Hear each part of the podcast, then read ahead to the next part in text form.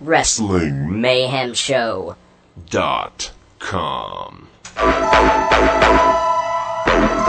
It's the best day of the week. Today is the day that you have chosen to listen to the Wrestling Mayhem Show. This is DJ Lunchbox, putting it the fuck down. Let's fucking do this. Monday night, you know it must be raw. Leaders being a whore and not wearing a bra. Seen his damn belt still spinning around his waist. I can ship better rhymes than what comes out of his face. Tuesday night and it's EC Dub. Michael Q Knoxville joined the club. If you think of the shit, scream out roof roof. This ain't EC Dub and we can tell that too. Wednesday night, ROH on DVD. The best wrestling on the planet to the nth degree. Joe Damon's Delirious, Daniel Zinn, Kim McCarthy, Homicide, the Rottweilers, and Kenta Kobashi. Thursday night, TNA on Spike. Bruce is broken, so that means I'm drinking blood tonight. Shut up and show me the damn X division and get SoCal balance in my line of vision. Friday night SmackDown, this is all live. Kicking back, watching wrestling every night.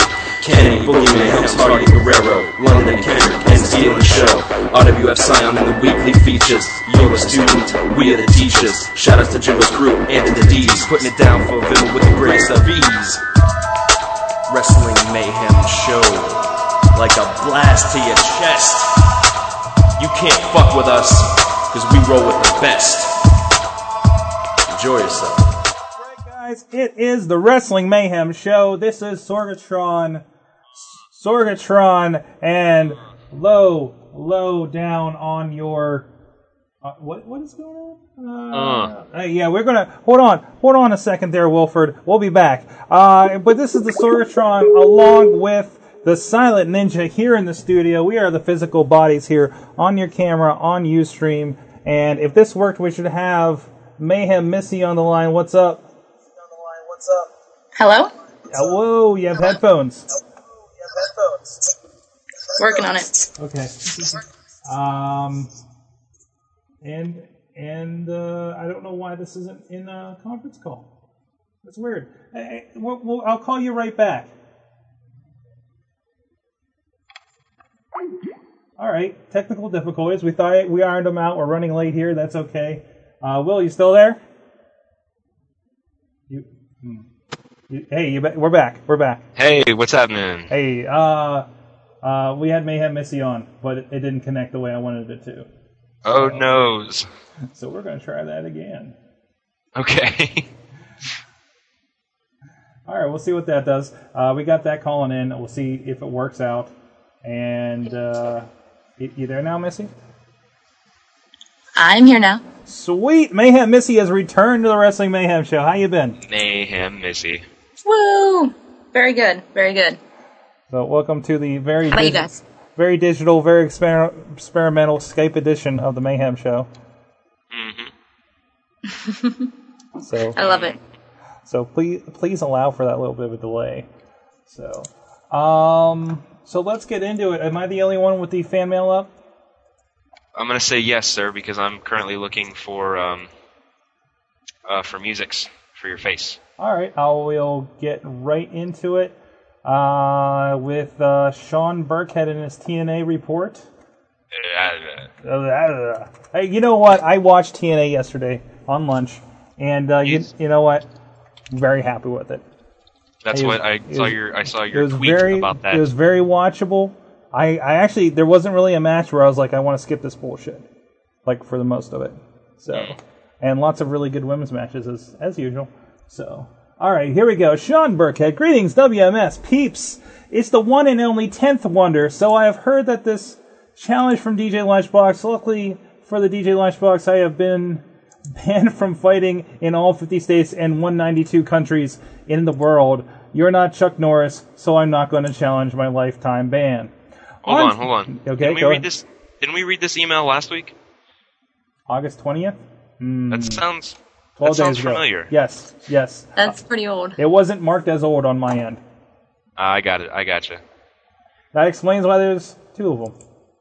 Also, we're going to be announcing, as far as, there's a lot of matches and stuff going on, we're going to be making an announcement as far as what's going to be going on here, and it may involve Xboxes. Okay. It might just involve a tournament and some Xboxes. Excellent. I like this. I like where this is going. Okay. This is the real one for this week. Well, WMS peeps, this week no recap. I have to address Mad Mike. For some reason, he thinks he is Lou Ferrigno, the Hulk from the 80s TV series, for those too young to know. Mayhem Missy. I know who Lou Ferrigno is. She saw that movie. Oh, she saw the movie. That's right. I won't. No, I've been around you guys long enough. Oh, she just called us old, Sorg. Oh, thanks a lot. That's all right. She's right. I won't like you when you get angry. Really, since Mad Mike is stuck in the 80s, I have brought in Mean Gene Oakland in for a response. Well, you know, Mean Gene, there is this person in WMS land called Mad Mike. Really, he more like Mild Michael. So, Mean Gene, there is thing coming up. I have a challenge to Mild Michael and DJ Lunchbox. His taste in music is about as good as your choice in suits, Mean Gene. So, I want those two. You know, I think this is better suited for a voicemail than me trying to make this up. It's going to be those two versus me in Anything Goes match. You know, Mean Gene, I'm feeling really good about this. If I lose, Mean Gene, I will leave WMS land forever. No, we need the listeners. That's true. But don't worry, Mean Gene, I won't lose. They are going to find out why they call me the 10th Wonder. Mean Gene, well, WMS peeps, you have heard it here first. The 10th Wonder is coming. Will the DJ Lunchbox and Mad Mike accept the match? Tune in next week. So if we do it via Xbox 360, he says, do you want to use the 09 version of the game or the 2010 SmackDown vs. Raw? See, I still have the 08 one, I think. Yeah, I have 09 for the PS2, so I'm gonna have to pick it up. But I mean, we'll get into these things. Yeah, we'll work out the details. So if nothing else, we'll go an older version so everybody can pick it up for the cheap. If they want to participate, I think that'll, that kind of makes more sense, Precisely, yes. So, who's got the next one? No? I've got it. Yeah. I've got the hiccups. Oh. Welcome, everyone, once again to the WrestleFan Mail. Classic Mayhem Show Quote of the Week. Steam Machine. Black people are afraid of magic. What? That's the quote, although I'm sure one of us pointed out Papa Shango and how he was magical. Anyway, Whoa. Okay. Raw, that's not me. Someone's getting in a car somewhere.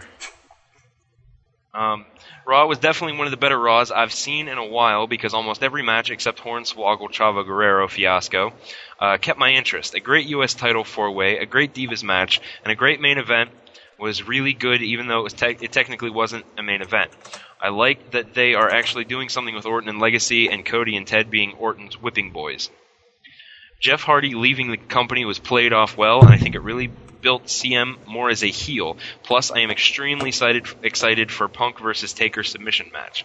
One shining light from Impact was the Hamada versus Daphne no DQ match, which was real entertaining, but not as entertaining as Daphne's promo before. Dude. Also, I decided it was awesome. She talked about. She asked. She's like, Lauren, do you count sheep? Well, I count sheep. And I don't let them get off the fence. And she went on about something about stabbing them. It was fantastic. Wow. I want to see if I can find a YouTube for it. Also, I decided to join Mayhem Fantasy Football, so keep a sharp eye out for the Cuban Arby's. WrestleFan out. That's right, folks. We are running, or Mad Mike, rather, is running a Mayhem Fantasy Football, so drop him a line if you want to get involved as soon as possible, because... I think the draft... Is the draft this weekend? I don't know. I have not been informed. Okay. I did connect with them. I got signed up. I thought I saw it was this weekend. I'm not sure what the deal is. I'm gonna sign up tonight. Okay. Cool. If you don't have the code, I'll roll it your way. Or if he sent it to me. Oh, he did send it. Okay. Oh, I guess it's in his email he just submitted. Just submitted. So, was that all of that one? I didn't see that. That's it. That's all of that one. Well, we'll just check that here in a little bit.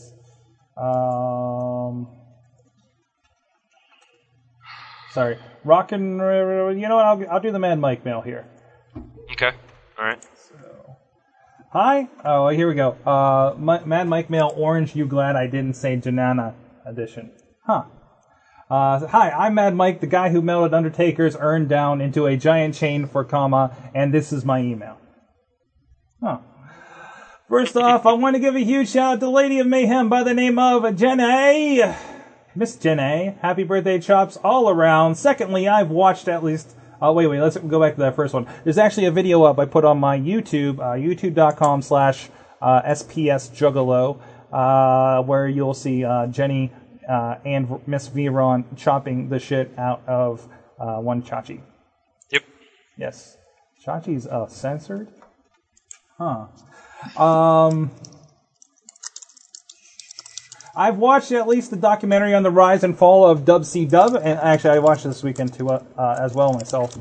Very interesting stuff, but nothing most of us didn't really know. Nice to see them introspect some stuff Bischoff has already said. I was a little surprised to see how much they buried Nash, though, but it is remarkable to see how many similarities WCW has with TNA.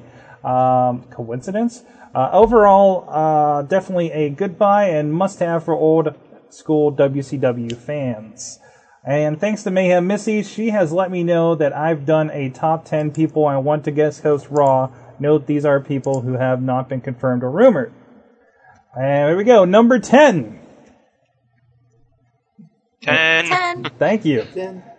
Oh, even Silent Ninja got in on that. Tom Welling, Superman hosting Raw would be fun. The season premiere is coming up in a few weeks, so you don't know. Number 9. You don't even know. 9. Ben Roethlisberger, another physical guy that is a big WWE fan. So, sorry about that. Is that you or me? That's you. Oh, this thing. That's what those noises have been coming from. We'll fix this right now. We'll fix this all up right now. And try not to cancel our recording. No, recording important. Yes, it is. You've been learning, DJ Lunchbox. I are good at internet. Yes, you are. Number 8. Did we do that yet? No? Yes? 8. Thank you. 8. Neil Patrick Harris. It would be simply legend, wait for it, dairy. Snake? Snake! Number 7. 7. Good enough. Massey Oka. Only hosted as Hiro Nakamura and do camera trickery. Number 6. 6. Chris Rock. Hell, he sunk so low to appear on TNA, he may as well join the big boys. Number 5. Wait, Chris Rock was on TNA? I guess Cinco. So. A lot of people have been on there, but you don't know because you don't watch it. Nor would you. John Madden. Only so he can also do commentary all night. Boom! Did you see that RKO? Number 4. I heard somebody say something. Was that you? Yeah. Oh, that was D-Lifford. Pat Sajak and Vanna White. Vanna's got WWE history, and those two could have the matches revealed by the audience guessing letters. I like it. I do like that. You can put that big screen to use. Number 3. Trace. CM Punk, it could have been the champion from SmackDown, come to Raw and tell them how much they suck. And number 2. Samuel Jackson, if you have to ask why, you'll never know. And number 1. Uno. David Arquette, the real world's heavyweight champion, or something. Yeah, they buried him pretty good in that WCW deal. And here's a quick word summary of wrestling, and don't worry, my reaction to Disney buying WWE will be next week. Pissed. I said pissed. That's not how you read that. It's not how you read that at all. This is called a setup to a future joke. Taz on TNA commentary. Improvement. AJ Whining. Ugh. The Knockouts tag titles. Really? Angle not in jail, sadness. Daniels getting arrested, oh boy.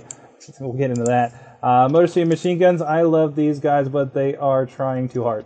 Lashley's first match is against Rhino.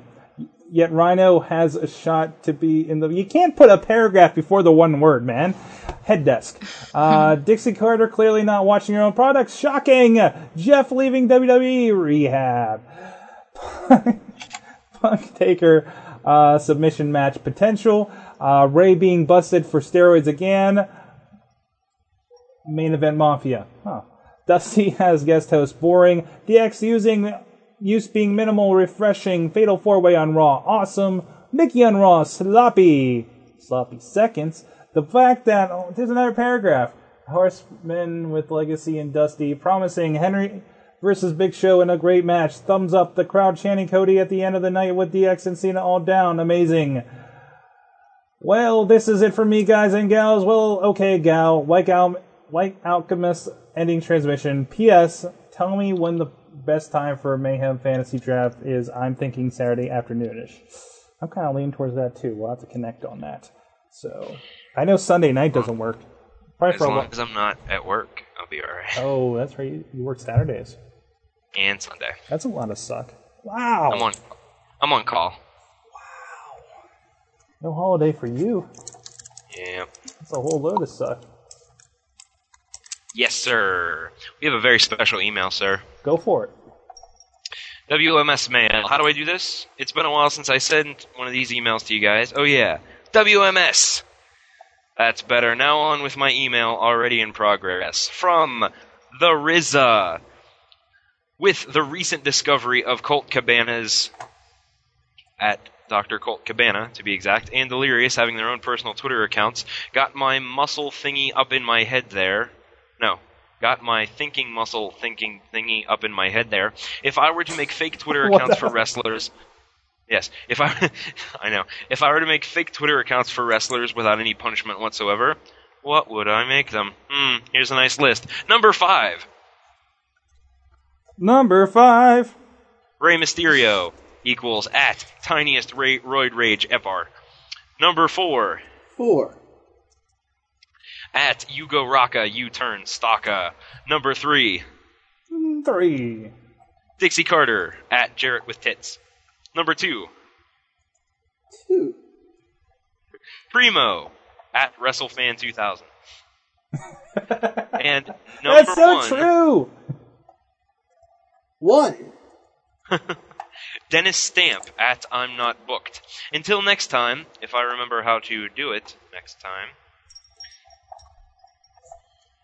The end. Excellent. What else we got here?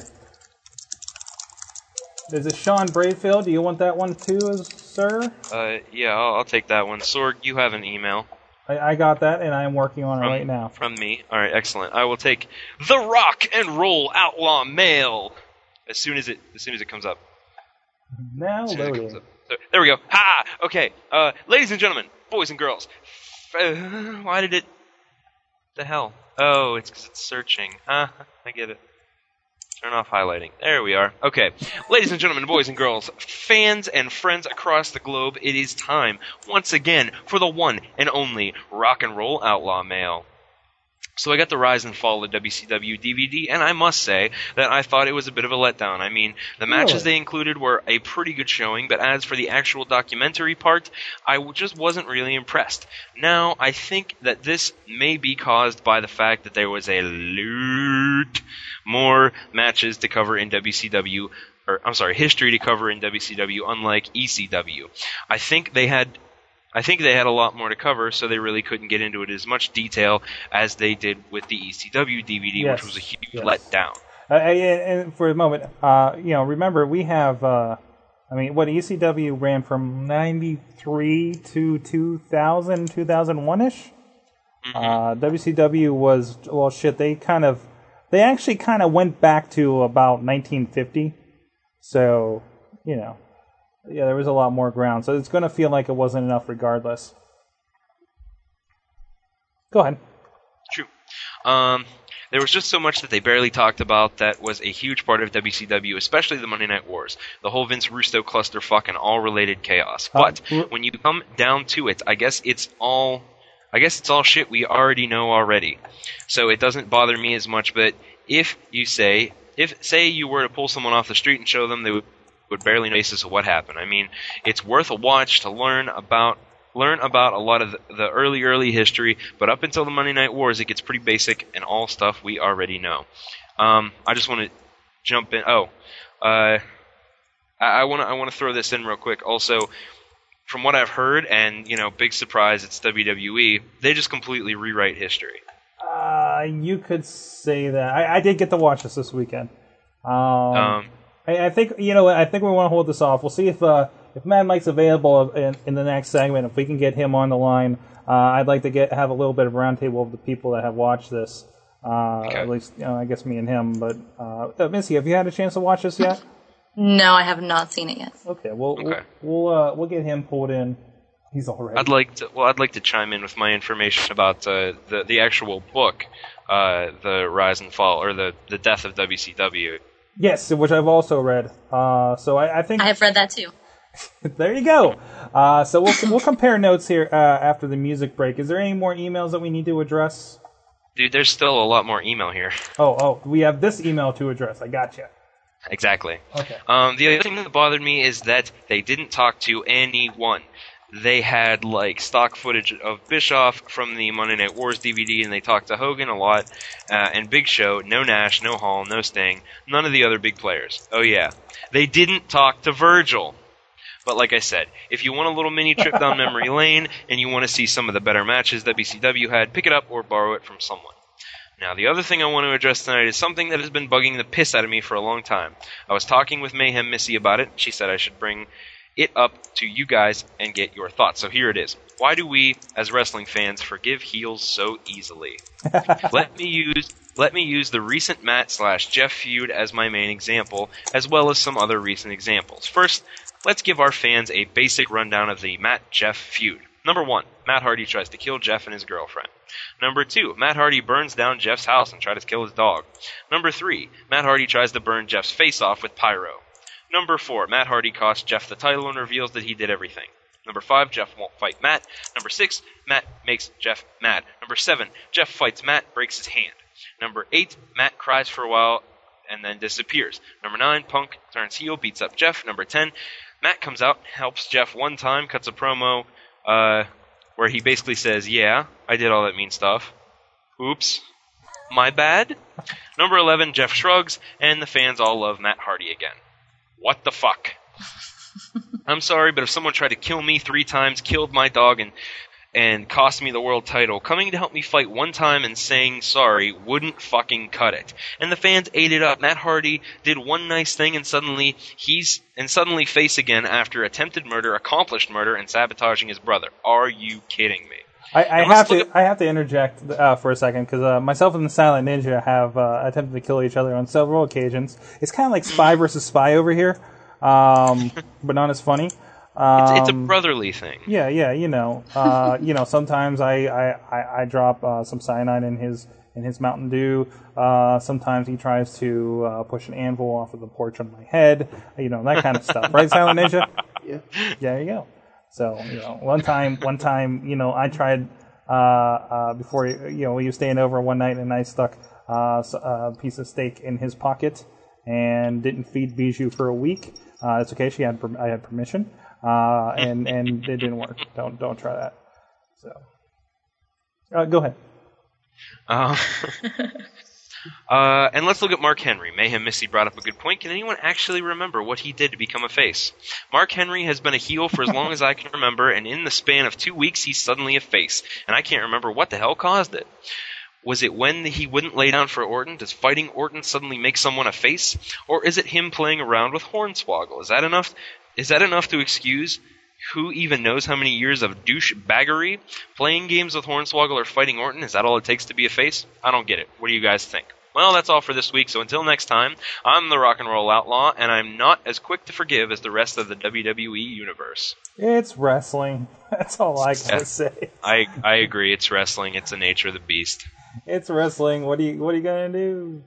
Yeah, that's just how wrestling operates. I mean, yep. As far as this is how it works. Everybody wants to. They believe the best in them. Matt Hardy, we love him as a good guy. He's a good guy. Exactly. It's you, as you said, it's wrestling. Yeah, it's one of those parts where you gotta be like, you know what? I know we get a bit into like the they think we're stupid, they think we forgot what happened a few months ago.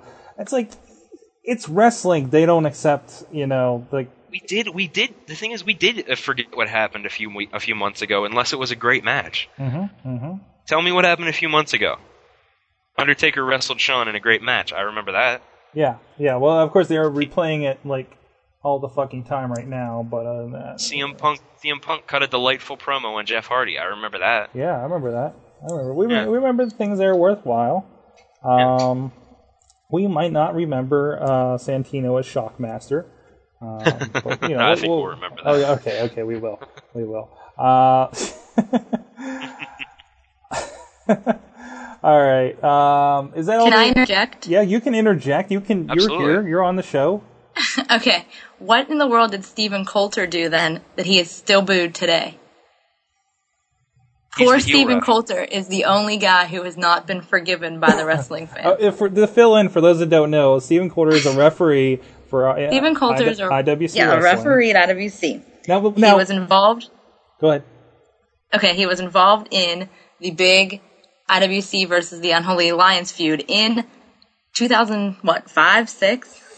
I think 2006, because that's about when I got in, right after War Games. I believe 2006. Like I was there for the fallout. Okay. Yeah, War Games was 2006. And he'll come out to the ring and people will still boo him and be, boo Ralphie, when he comes out. And I'm always like, poor Ralphie, everybody hates him. Yes. So he's probably the... But he hasn't done anything heelish in years. Yeah, but we have to have a heel. There's a heel ref and there's a face ref. And the face ref is, what's his name? Harry Potter. Bobby, yeah. You know what? Though, I think and also, then CJ bounces back. Well, yeah, I think also with Ralphie, it's kind of an inside joke, especially with the indie wrestling thing. It's an insider thing. It's like, oh, I remember when you were a bad guy, and Ralphie likes it, and then the Ralphie likes it is just funny, just the mess with right. It. So exactly. I remember when he had his little thing with Sweeney. Ralphie cakes.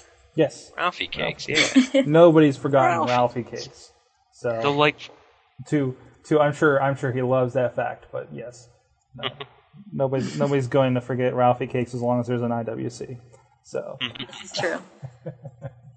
So, what else we got here, guys? I think that's all the email. Yeah, that's all the emails I had. All right. Well, that is some good timing.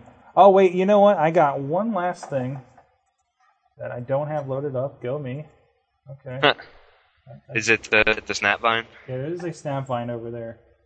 Test snap vine? What? Why are we calling it that? Let me pull it up here. I had it pulled up, but I forgot that I'm not connected to this computer. So we'll get this going on. From WrestleFan. And it's turned down. Yeah. It's turned down. We screwed that up. Oh noes. Oh. Pop poker face.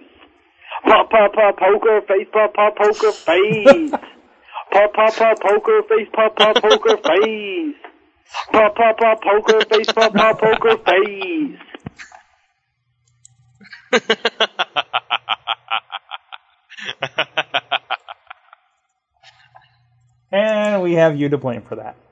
Delightful. Oh, no, what the hell are we listening to, dude?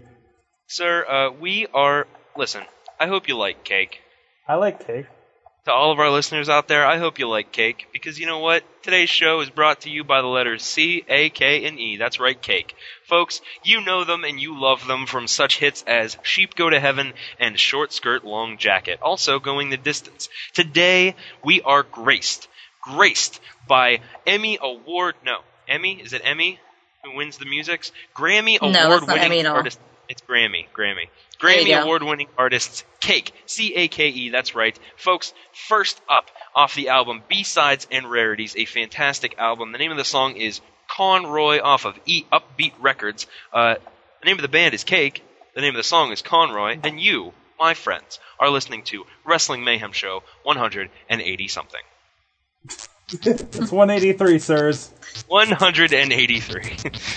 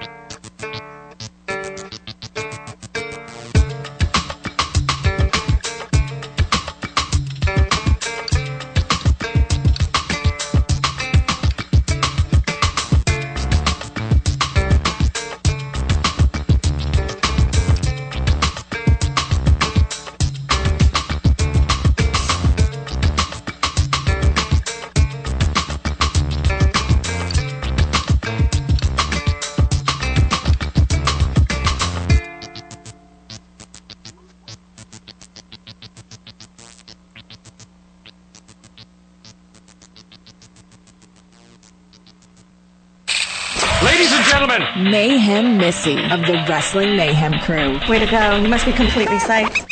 On Blog TV. Not on Blog TV. Not on Blog TV. I get to use something other than me and Will. And I have not been completely psyched in, like, months. Hi, can I place an order for delivery? What? Sure, 724-880-5556. What are we doing? Lunchbox? Lunchbox. All right, we're gonna mute him. I don't know how to mute. Hey, Mayhem Missy, we're just gonna ignore something's going on over there. Mad Mike, are you here? What's going on? Hello. Hey. Sorry. I thought we had a little more time there. No, I couldn't. Something else didn't work out, so it was a little shorter than I expected. I see that. I was trying to order dinner. I'm pretty sure you just gave your number over the air. Whatever. Yeah, he did. That's fine. Whatever. That's fine. They already have my Google Voice number, so whatevs. All right. Hi, folks. Hi. Why don't you give DJ Lunchbox a call and leave him a loving voicemail? There you go. What was that number again for the Google? No. Oh, the Google voice. LUNCH48BOX. Holy crap, you're like, I gotta adjust that a little bit. Mad Mike should be there with us. He's not. I was never called, he said. Totally not. Maybe... Oh, no! We broke everything. We're gonna fail that out. We're gonna fail that out. Okay. Okay. All right. There you are. How you guys doing? Now I'm here. Okay. That was my bad. That was definitely my bad. Okay. So you're bad at doing stuff. Yeah. Let me see if I can do this again. Wait, is Missy's gone too? No, I came back. Oh no, there you are. Okay. Yeah, it wants to put you on hold when I call him in a certain way. Here, this should work. This should work. Well, this should work. Hello. There he is. Mad there Mike. I am. Apparently, all I did was add you to the chat and not actually call you. What's happening? Huzzah! Yeah. So you watched the WCW DVD, sir? I did indeed. Excellent. Now, what did you think? I liked it. I watched the documentary part because that's what I was really itching to see. I've seen some of the superfluous matches and stuff, but I haven't seen all of them yet. Yeah, same here. I got this one in Netflix and watched it this weekend. It definitely had pretty much the same feel as the ECW documentary, which I guess all their documentaries really have the same feel. It is the rise and fall, so they kind of needed to... I think they wanted to talk more about the fall than they did the rise. Yeah, they were like, oh, let's get to this. And you can kind of see how they flavored it after how they kind of presented it on Raw last night. Well, I can see why Bischoff didn't want to be a part of it. Now, did he specifically decline, you think? Oh, it was all over the net. Hmm. He even tweeted about it. He said he didn't want to be a part of WWE's revisionist history. Oh, well, that's understandable. And, the ones that win are the ones that, rewrite history. I did love how they promoted it last night on Raw, though. Mm-hmm. With, Dusty being, talking about all the bad decisions Dusty made and everything. I thought that was hilarious. Yeah, definitely. It was some pretty good nods there, although, was Shockmaster even on the disc? For them to be bringing that back up again, or other. Well, no, that was the reason they brought it up. He wasn't on the disc. Oh, okay, they just fit it in. Although I'm glad they did, because today on the website I was able to see the full uncut version of Shockmaster, the original. Get it like a penis. Yeah. Really? Yeah. What? Yeah, he went there. What? He went there. Okay. So. But, they didn't really, showcase too much for the WCW wrestlers, I thought, for the most part. But then, out of nowhere, I think we talked about this before, or somebody else brought it up. Actually, I think Lunchbox, you brought it up the other night when we were hanging out. Entirely possible. They just, out of nowhere, they're like, oh, by the way, Jeff Jarrett smashed hundreds of guitars and didn't draw a dime. Oh yeah, one of the referees used to work for WCW. Said that. Yeah, that was pretty crazy. There's another Twitter I saw from Jerry B. Morash today. I wonder if I what's that? Whoa, fucking Jeremy Borash! Now you're hating on Jeremy Borash. I've always hated on Jeremy Borash. You know he's the guy behind Forever Hardcore, right? That's fine, but you know what? Things. He obviously wasn't that smart. TNA's shaping its in right now. Well, he's not in charge. Well, then he should be. If he's the one who did Forever Hardcore, they should actually say, "Hey, this guy actually knows how to produce wrestling. Maybe let's put him in charge instead of in front of the fucking camera talking about the tweak and tweak connection, something that doesn't even goddamn exist." But anyway. Back to WCW. Yeah. Back. Speaking of WCW, TNA. No.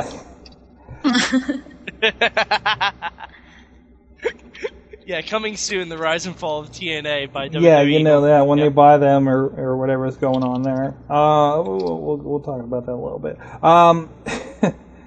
So highlights for you.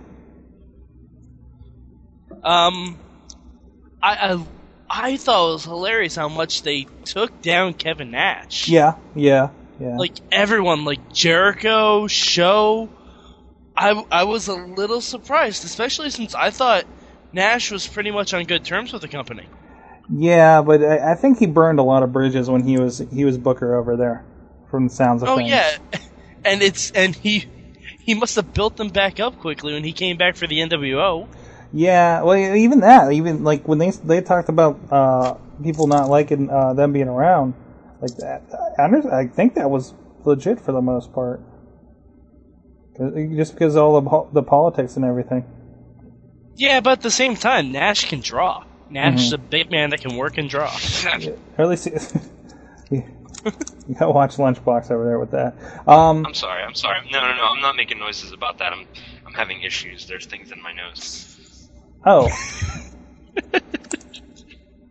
Okay. Listen, it's been a really long day, and I'm hearing noises. Okay. You hear voices in your head? No, they are not voices yet. Yet.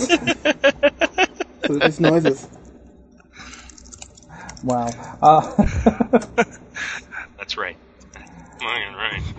I wish they had gotten a few other people from WCW to talk about it, though. Mm-hmm. Like, I'm surprised they didn't have Ric Flair talk about it.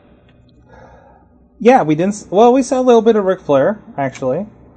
Yeah, but it was stuff from the Monday Night War DVD. A lot of it was rehashed from the Monday Night War. Yeah, well, maybe they didn't feel that it needed to be retold, you know what I mean? I guess, but I mean, it's called The Rise and Fall. Ric Flair could have talked about the heyday of WCW a little bit. Mm-hmm, mm-hmm. Definitely. I mean, considering he was responsible for most of it. Yeah, yeah. Or Ron Simmons, the first African-American world champion in wrestling history. Ron Simmons was legit. I mean, say what you will about WCW. That was a gamble. That was a very bold move for an especially Southern company. Mm-hmm. There you go. And there was actually... Did you see the special features on the first disc? No, I haven't checked them out yet. Worth it, I think. There was Bill Watts. Bill Watts. He got ousted because of the claims of racism, and he was on there defending himself in his statement, which was... I'm not going to repeat the statement, so I'll probably fuck it up and make it more offensive. But you know, he stepped up and was like, "Look, you know, under my regime, you know, these people and these people got pushed, and Ron Simmons became the champion. You know, how can you say that I was you know, I was racist and everything?" So there you go. So now you mentioned that, I did watch that part. That was intriguing stuff that I'm kind of surprised. Really, was surprised was included. Well, on the WWE Classics 24/7 thing, mm-hmm. during, I think it was, I want to say February, they had one on African-American wrestlers. Yeah. And Bill Watts was on there. I think Bill Watts was the only white guy on there besides Mean Gene. Well, no, because he was the one who, like, booked Junkyard Dog, he booked Butch Reed, he booked a whole bunch of the... That's who they brought for that. I bet you that's what that interview's from. Well, no, it was different, but it was definitely along the same lines of stuff. Mm-hmm. But, yeah, he's definitely, like... he's not Michael Hayes, we'll put it that way. Yeah, and Michael Hayes, they put everywhere on these documentaries. Like, Michael Hayes has seen it all. I fucking hate Michael Hayes on the documentaries. I know, it's always the same shit with him. I mean, does he realize that, yeah, the Freebirds were great, but he peaked when he managed the Hardy Boys? That is true. I didn't watch the Freebirds and everything. I really can't say anything about the Freebirds, just for lack of knowledge. But the Freebirds are like rocker without, like, anti-gravity boots. What? In other words, they didn't jump. Okay. What else stuck out for you on this DVD, Mike? I don't know. I thought they'd go into a little bit more about the final episode of Nitro. Like, get at least the remaining two people you have. Like, talk to Chavo, talk to Hurricane more about the final episode. Mm-hmm. Because that had to be... really sobering experience. But I thought that there was a little bit of commentary. All they did really was sound bites from them. But yeah, I agree with you. There could have been a little bit more. Is someone taking a shower? I think somebody's chair exploded. Is everybody all right? Roll call, Mike. I'm here. Missy. She's getting a beverage. Missy's gone. Missy's gone. Wait, I came back. Sure it's okay. Juicy juice. Back. Will. I came back. What did I miss? We lost Lunchbox apparently. He's not that important. Oh, okay. Hey, fuck you! Wow! Sure. See, I just had to get his attention. You know, I had to unmute my microphone. Lunchbox wants Chinese food, and he's gonna get it in about 45 minutes. 45 minutes? Yeah, it'll probably be less. They're right down the street from me. Yeah, I was gonna say I live in New York City. It takes less time than that. Yeah, but you have like a Chinese place on every other corner. New York City. I bet you have good salsa there too. Oh yeah, Sir, my salsa brings all the girls to the yard. That's incorrect. That's wrong. Speaking of salsa, the wife of the remix. The wife of the show brought up a really good dinner last night. You take some Fritos, okay? You know your Fritos, and you got some salsa, and you got some cheddar cheese, and you put it in a pan, and you stick it in the oven until the cheese melts. Fantastic. Nice. Good lord. A Frito pie. Frito pie. We all love Missy's Frito pie. I swear I'm not a hobo. Hobo. Hey, we fucking hate hobos here. I like authentic hobos. Now, how do you know if they're authentic? Do you check for like a certificate of authenticity inside their bindles? You can tell by their scent and the way they talk. Mainly their scent. Incidentally, I'd like to recommend everybody follow Hobo Darkside on Twitter. He's fucking hilarious. Oh, I thought that was going to lead into a recommendation to follow John Hodgman. Yeah, follow him too, actually. You should also follow John Hodgman. Has he talked much lately? What? Does Hodgman tweet much lately? Hodgman does tweet. He tweets about his epic Scrabble games. Nice. What was that name again? The hobo name? Hobo Darkside. Darkside is in the DC villain. Nice. All right, followed. He tweets an Darkside. So, I like it. Back to the matter at hand, WCW DVD. It was nice to see that they didn't completely blame everything on Russo or Bischoff or the management in the long run. They actually did say the problem was you can't blame it all on one person. No, definitely not. No, and like I said, it you know they said no, you know AOL Time Warner merger, that's what killed it. These people get in charge. Turner losing power, that's what killed it. I mean, if it wasn't for that, WCW would be most likely still in business in some hobbled capacity. Well, I think they... Like, even Jericho said on the DVD, with the price that they were selling WCW for, if he had known about that, he would have bought it. Mm-hmm. Because he had the money. Mm-hmm. That's true. Originally, like, the first company that wanted to buy WCW was a Japanese company, and they offered $300 or $400 million to buy it. And they ended up selling it for just ungodly amounts less. Yeah, I remember the actual figures. It's been a while since I read the book, but yeah, the book just amazing. The book was very because we're talking about the Death of WCW book that a lot of us have read here. Mike, have you read that? No, I haven't. I've read the Death of ECW. I haven't read the Death of WCW. Well, isn't that the WWE book, the ECW one? No, it's a different one. Oh, okay. Yeah, there was. I don't remember who wrote that, but I remember that book. The Death of WCW is a great book. It's written by Brian Alvarez and somebody else who I don't remember. But it's a great book. You can get it for like $20, possibly less, in paperback, and I recommend it to anybody. I didn't realize that was Alvarez on there. Well, I didn't know who Alvarez was when I read it, but I've actually seen him wrestle now, so.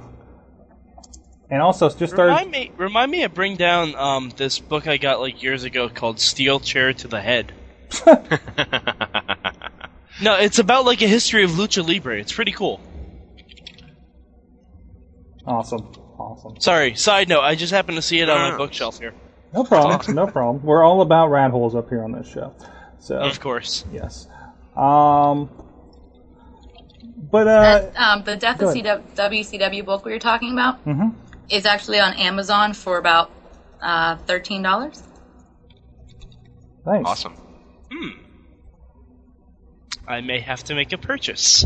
Everyone should go and buy that today. It is really, really good. I throw my name in with the shit, what's the word I'm thinking of? Recommending it. I recommend it to everybody. Or maybe I can just wait till I come down there and someone can let me borrow it. All right.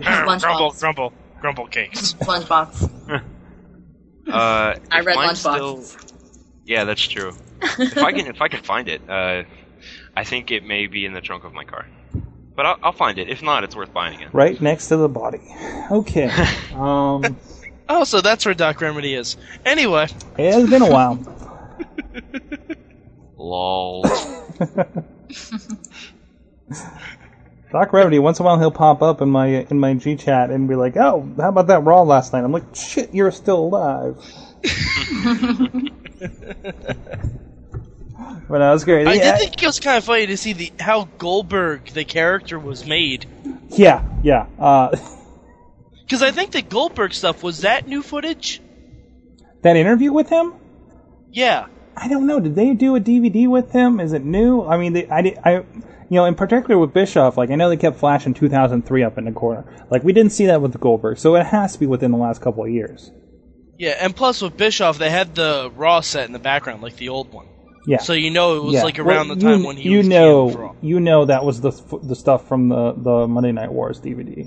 And for the people that complain about the Monday Night Wars wasn't covered a lot, I think you have a whole other DVD that deals with that for an hour and a half.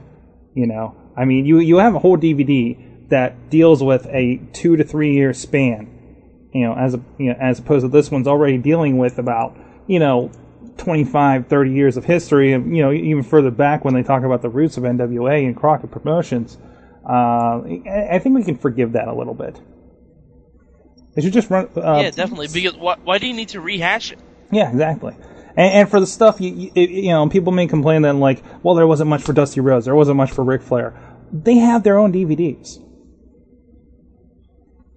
True, but they've been talking about themselves on their DVDs. Mm-hmm, mm-hmm. But they could talk about the company in general, especially Dusty as a booker. Yeah, and there was feedback as far as that goes, but I think the right people told most of the story. I mean, there was they actually had what Crockett and Watts and everything on there, like people that were like at the helm. So, to that point, it unfortunately it's probably revisionist history on their end. Since they were, part of the, sinking ship at certain points, but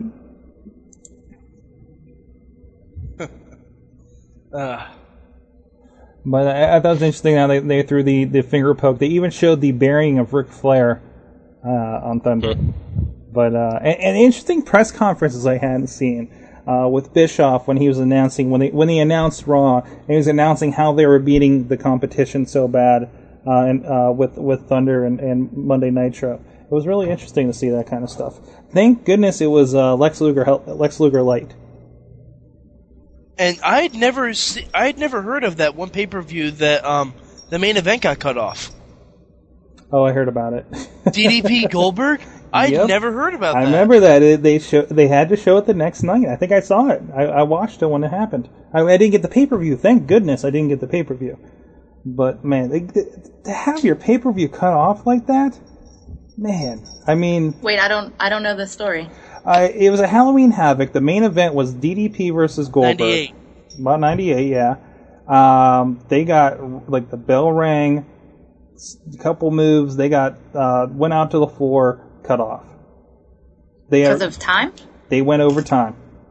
Okay. They had to... They had to refund like 1 million subscriptions, didn't they? Yeah, I think they said something like that, where they had to refund everyone's money from it. Yeah, well, everybody asked at least, but shit. That was crazy.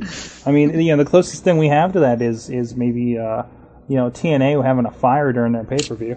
But remember, if you go back to the ECW DVD, that's what almost happened to the first ECW pay-per-view. But that was due to power not times. Yeah, I was going to say, that was due to the building almost shutting down. Yeah. Like the building had a time lock on it.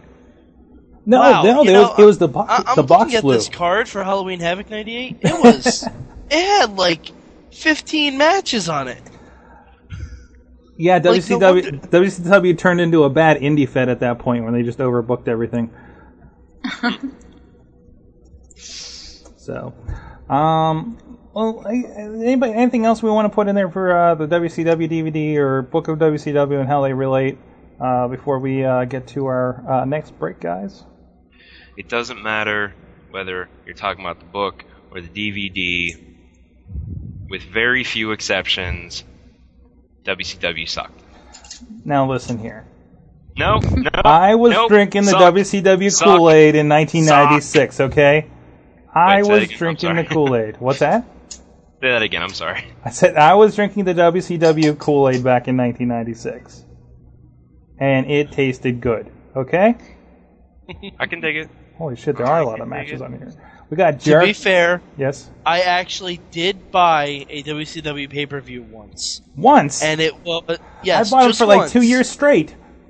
Well, I was buying WWE for the most part, but the only WCW pay-per-view I ever felt I had to buy was the one with the main event where the Giant and Hogan were in monster trucks. Now, I wasn't after that, thank goodness. I did. I wasn't. I think I even bought it on the replay. I didn't buy it live. I wasn't around for the Shockmaster. I wasn't around for the Halloween Havoc. Abdullah in an electric chair. I mean, I was around for the NWO. I have a story about that Halloween Havoc with Abdullah in the electric chair. I don't think I know which one you're telling. When I was young, when I was growing up, I loved wrestling when I was younger, but I didn't get to watch it very much because, I mean, we'd go to the pay-per-views, but I didn't have cable or anything.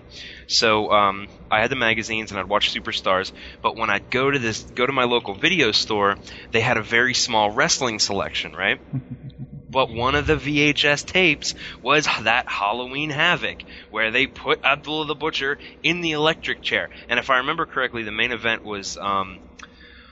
Vader versus Cactus Jack, I think. Yes. I believe you're right. I think Cactus was in that chair. No, Cactus wasn't in the chair. Cactus was supposed to be, wasn't he? That was a different match altogether. Because it was the Chamber of Horrors match where Abdullah got the chair. Well, I'm looking at one which was the fucking spin the wheel of death thing, which was this is Vader versus Cactus Jack in a Texas Death match. This is a spin the wheel, make the deal match with the match type randomly chosen by a spinning wheel. Oh yeah. I mean, look back at that and tell me TNA sucks today. In comparison, I watched electrified that one steel cage sword. Well, I watched that one VHS again and again and again. That's how much I loved wrestling, because that was all I could get, my friends. Was that VHS? 92. We had Sting defeated Jake Roberts in a coal miner's glove match. Mm-hmm. Yeah. Holy shit. I think, this is the one I had. It was 1991. Chamber of Horrors. Trying to find the Abdullah part. No, this is a different one. This is Luger and Ron Simmons for the belt. Wow. What a history. What a history. Okay, let's move on from this. What are we listening to next, Lunchbox? Let me pull up my notes here and I'll tell you. It was El Gigante's... Oh, sorry, Lunchbox, I found it. No, go ahead. It was El Gigante, Sting, and the Steiner Brothers against Abdullah the Butcher, the Diamond Stud, also known as Scott Hall, Cactus Jack, and Big Van Vader in a Chamber of Horror match. Which year was this? 91. 91. It was the same one with Luger and Ron Simmons. Oh, I was looking at the wrong thing. I would think it'd be like at the top of the card. No, you would think so, but that's would think so. For you. I love this poster. An evening of terrifying destruction. Wow. Well, what the fuck is wrong with these people? All these big names. Van Hammer defeated Doug Summers. Ooh. Bill Casimir. Hey, Van Hammer was amazing. Bill Casimir defeated Oz. Kevin Nash. Oh, Kevin Nash. Nice. Johnny B. Bad defeated Jimmy Garvin. This is, yeah, I don't see why more people didn't pay for this. Hey, Stone Cold and Goldust fought to a time limit. Ooh. Wow, please take us out of this here, Lunchbox. Please folks, like I said earlier, this entire episode is brought to you by Cake, and once again we have another song by the incomparable band Cake. The name of the song is Jolene off of Motorcade of Generosity, once again off of Upbeat Records. Cake, Jolene, Wrestling Mayhem Show, 183. Silent Ninja speaks. We'll be right back, guys. 1, 2, 3, 4.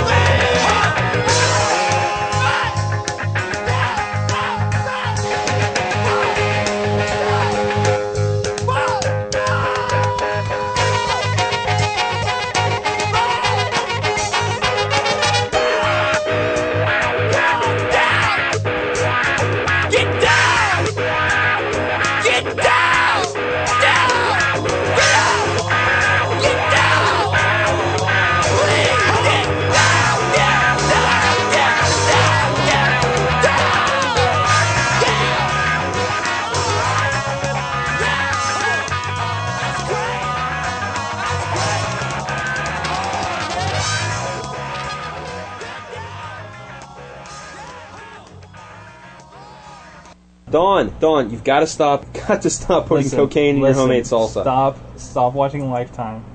Yo, it's your boy Facade, the suburban terrorist, and you're listening to the Wrestling Mayhem Show. Ladies and gentlemen, introducing the one, the only. It's Mad Mike and the Wrestling Mayhem Show on Blog TV. Blog TV, the Ustream. Damn it, I gotta fix that shit. Ustream. Did you like that one, Lunchbox? Did you like that little addition in there? I was doing a little work today. There you go. So I'm gonna let you take a Lunchbox, and somebody's breathing on the mic. My bad. Who's eating their microphone? Who's eating their microphone? Fucker. I had to run back up because the fucking dog needed to go outside. Oh, okay. Lol. Excuse me. Folks, if there's one thing we like on the Wrestling Mayhem Show, it's wrestling. If there's another, it's MMA. And if there's a third thing, it's whenever Dawn isn't murdering people. But tonight she's murdering people and had to find a place to bury the bodies. So we are without a Don Papuga garnish, but we will talk a little bit of MMA, and the big news in MMA is UFC 102. It took place this past weekend, and a lot of people are saying it was a hell of a fight. Dana White said that the gate and the ticket sales were a little sluggish, but the total gate was $1,920,000. And you know what? If that's sluggish by any means, then you're doing something right. Attendance was 16,088 fans. It took place at the Rose Garden in Portland, Oregon, and the big news coming out of that was the main event. A lot of people say that the main event saved the card. Randy Couture versus Nogueira. Yeah, but I want to get his full name here. Antonio Minotaro Nogueira. Nogueira, that's correct. And Nogueira, as we said last week, from a former Pride fighter, and Randy, who's been UFC for freaking ever. And everybody said it was a fantastic fight, and Nogueira did, in fact, walk away with the win, which was excellent. Randy Couture was not discouraged, though. He said it was a great fight, and he wants to continue fighting, so much so that he has signed a 6-fight contract extension with UFC. Says he wants to finish out his career in the UFC with Dana White. And Dana's happy, but at the same time not happy. Quote, "It keeps the heavyweight division interesting, and maybe the lightweight division too, depending on what Couture decides to do. I don't care what he wants to do. He can do whatever he wants. He's proven that he can stay in there and hang with the heavyweights, if that's what he wants to do. And I think he's a beast at 205 pounds. Couture said, "I'm interested in interesting fights. There's a lot of guys in both divisions that are interesting to fight." Now, Dana is also on the record as saying that he thinks that Randy should hang it up, that he should quit, that he should, like I said, give it up, so much so that he made a bet that Randy couldn't drop to, I think it was the 205 pounds. It was a $10,000 bet, but and Randy took it without second thought. But that was before Dana knew that Randy was also training for Dancing with the Stars. Which, wait. Dancing with the Stars, huh? Randy Couture is in training to star on the next season of Dancing with the Stars. And I'm sure we're going to have to cover that because, it's MMA and, that's what we do. Don will be all over that, I'm sure. Don will be all over that. Now, what do you think will draw higher ratings? Kimbo Slice on The Ultimate Fighter or Randy Couture on Dancing with the Stars? Randy Couture on Dancing with the Stars. I mean, if anything, because it's network. Yeah, true. But Randy Couture, now they did announce the medical suspensions from UFC 102. We've got Randy Couture's out for 30 days. That means no contact, no fighting, nothing for 30 days, as was Nogueira.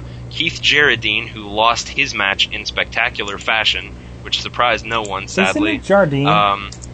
What's that? Isn't it Jardine? Jardine? What did I say? Yeah, Jardine. What did I say? The Dean of Mean, Keith Jardine. Did I say Jardine? I'm sorry. Yeah, you've been saying the last couple of weeks, I've been making to ask about that. Sorry, he's one of those fighters that, and I think I said last week, he's got personality for days, but he's just not a very excellent fighter. But Thiago Silva only suspended for 7 days. No contact for 7 days, so he's going to be just fine. Chris Lieben for 30 days, and he must have a CT scan of facial bones to rule out a fracture because he got fucking jacked. Oh, jeez. Other suspensions of note, Krzysztof Sosinski out for 30 days due to laceration. Ed Herman suspended indefinitely for injury to left knee and referred to a doctor for an MRI. Oh, God, so, that was sick. That was ridiculous. Tell us what happened. Basically, I forget who he was fighting, but at the end of the first round, like, he limped out. He limped to his corner. Like, you could tell his leg was visibly hurting, and, you know, he was sitting there in his corner, and the ref came over to him. It looked like he was going to stop the fight, but the guy. Oh, but, yeah, I remember reading about that. Yeah, Herman was like, "No, it's all right. I'm good. I'm fine to go." And as soon as they came back in, he plants with his injured leg, and tries to deliver a high face kick, and you could tell his knee, like, buckled. Like, it almost looked like the Sid injury from WCW. I mean, it wasn't as gruesome as that, but it was fucking bad. Like, as soon as he went to go for that kick and missed, he just, like, crumpled to the ground. The fight was over. That's, like, not good. And who was the fighter that got the whole nut shot? Oh, Jesus Christ! Hold on, I'm trying to find. Oh, excuse me, I'm trying to find the. There we go. Here's the play-by-play. What happened was a fighter threw a low kick. This guy caught it in the jubblies. Let's say he caught it in his no-nos. Testiclats. And shit, where is that? That's really gonna bother me. Basically, he dropped to the ground and. The guy who I read that was reviewing said he had never seen anybody writhe around and scream that bad due to a nut shot. Was it? Oh, damn it! Who was it? That's gonna bother me. Gonzaga. It was Chris Tushsharker versus Gabriel Gonzaga. That's right. It was Chris that got kicked in the lower portions. Quote. Falling down and actually writhing on the mat. They showed a replay, and, well, writhing was acceptable. With that said, I've never seen a man writhe like this after a nut shot in the history of UFC. They called the doctor into the ring. Suddenly, Chris started kicking and writhing, and 3 men had to hold him down. This was so weird. People were starting to boo loudly. They brought in a bucket, presumably so he could vomit. He made his way onto a bench and put his mouthpiece back in, which got a huge pop. He proceeded to walk it off. Fight restarted, and he probably should have stayed down. Gonzaga basically grabbed him, mauled the hell out of him, pushed his face up against the cage while he got punched, so his face was kind of being ground in the chain link fence. And, quote, yes, Gonzaga won via death. So that's a nice, bloody, ridiculous match there. Nice. Where is that? Not to mention the crazy, ridiculous knockout. With Tim Hague and Todd Duffy. Was that the one that was a 7-second knockout? 7 seconds. Like, it wasn't even... It was like the knockout that Silva had to Forrest. It wasn't even like an uppercut shot. It was like a straight just punch to the face, and the guy went down. 7 seconds out. Bam. Yes. Amazing. We also had fan favorite Chris Lieben versus Jake Rochelt, and Lieben got choked out. Also Keith Jardine, right? Yes. Versus Thiago Silva. It was what, 45 seconds done in the first round. Thiago caught his leg on a kick, took him down. Jardine made it back to his feet. Thiago caught him again, finished it on the ground. That was it. Although I think it was stopped a little early. That's just me. Jardine didn't defend himself for like 3 punches to the face, but right after they called it and Silva got up, Jardine got up and was just fine. So I don't know. I mean, it looked like Jardine was trying to fight out of it. He just didn't block those first three, like, big roundhouses. But I don't know. I guess it was a referee's call. That's true. I don't know. They need to get a handle on their refs, I think. But anyway, yeah, that's the suspensions. Now, as far as the salaries are concerned, of course, Nogueira and Couture took away the highest, including win bonuses. Nogueira took away $400,000 for his fight. Randy Couture took away $250,000. That's for main eventing and losing, by the way. In the semi-main, we had Thiago Silva and Keith Jardine. Silva got $58,000. I'm sorry, I mispronounced the name again. And Jardine got $55,000. The only other high ones were Nate Marquardt, bad at pronouncing things, with $80,000, and Brandon Vera with $70,000. Krzysztof Sosinski, by the way, only got $8,000 for getting his ass kicked. He needs a new agent. Yeah, Vera pretty much dominated him. Right. Yeah. So, that was UFC 102. They already had the the 103 or the 104 press conference today?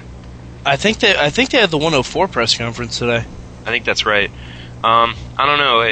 Dana White is an absolute promoting machine, and I'm already excited to see 104 and or 103 and 104, and even UFC Fight Night, because right now announced for UFC Fight Night, their next event is Nate Diaz versus Melvin Gillard, Gray Maynard versus Roger Hutera, and Nate Quarry versus Tim Crudor, and probably going to be a very good fight. UFC 103, of course, Franklin versus Belfort, and 104, Machida versus Shogun.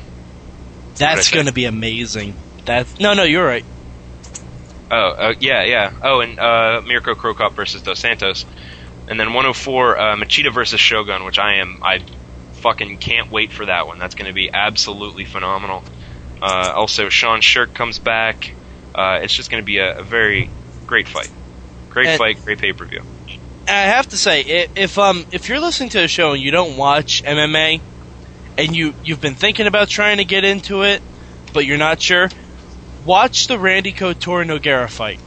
Mm-hmm. If you cannot get into MMA after that fight, you're not going to get into it, because I haven't been watching too long, but that was one of the best goddamn fights I've ever seen in my life. Mm-hmm. Randy Couture is a fucking animal. Like, he just would not... He got out of, like... He was Houdini in the fucking ring. Like, Nogueira could not keep him down to make him tap. He couldn't keep him down via strikes. He couldn't knock him out despite landing really, really stiff shots, and Couture just kept coming at him. It did end up going to went to the judges, and that's what happened. Excellent. One last thing of note: mixed martial arts now legal in the state of Maine. Maine's Governor John Baldacci, whatever, had a ceremonial bill signing in his office. A new legislative bill opens the path for mixed martial arts competition in the state. Quote, when I first learned of the legislation, I was a little skeptical. I have not followed mixed martial arts as it developed into one of the most popular and fast-growing sports, but I've begun to watch it and appreciate it more for the training that people go through. So, Maine is home to current UFC welterweight fighter Marcus Davies. A well-known name. And speaking of legal in states, right here in our home state of Pennsylvania, Big Bully MMA, another local event. There's a lot popping up all over the place. Is this the Robert Morris one? I believe so. Let me take a look here as to where it's at. Order tickets. You can check it out at BigBullyMMA.com. Okay, they have... Their website sucks. Let me go and say that. Oh, no, never mind. Scrolling across the top of my page right now, event canceled. Stay tuned for further updates. So, apparently, no, never mind. There's not going to be a Big Bully Regrets to announce September 12th, the fight has been canceled due to circumstances beyond our control. So there's that. Scratch that. So if you were going to go to the Big Bully MMA fight on September 12th, now, don't bother. So, folks, that's all I have as far as mixed martial arts is concerned. And on behalf of one more. Sorry, Lunchbox. That's okay. Victoria is still on her Twitter calling out Kim Couture. Oh, yeah. Very much so. Like, I think if Strikeforce is looking for another big women's bout, hate to say it, as much as Dawn isn't gonna like it, I think that would be big money. I just listened to that rant again today. If you're reading my Twitter, or actually the Mayhem Show Twitter, she was off her rocker about that. She didn't even give Lunchbox time to explain the situation. We should keep in mind that Dawn has recently quit smoking. So. Oh. Ah, okay. That makes a little more sense now. That's why she was making the salsa. I remember when Lunchbox first started to quit smoking. Oh, those were interesting times. Good to be clean, folks. Good to be clean. That's right. Yes. CM Punk teaches us all a valuable lesson. That's right. Now, I'm not talking any shit on Don Papuga, but I quit cold turkey, Blondie. Ooh. Somebody's on Chantix. Just saying. All right. Excellent. So that's what we have for MMA this week. What's up next there, Sorgatron? I think we're going to go ahead and hit the music, then we'll come back with all the news. There's some big stuff. Somebody else in TNA got arrested. Somebody else got suspended in WWE and is actually speaking out about the situation. We'll get to that after this break. Let us know what we're listening to here, Lunchbox. Booyaka, booyaka, HGH. There you go. Folks, I love it. You love it. It's delicious. Alton Brown loves it. It's cake. It is cake. Once again, folks, off the album Motorcade of Generosity and the label Upbeat Records, the song is Rock and Roll Lifestyle from our wonderful friends Cake. Mayhem Show 183. Enjoy, my friends.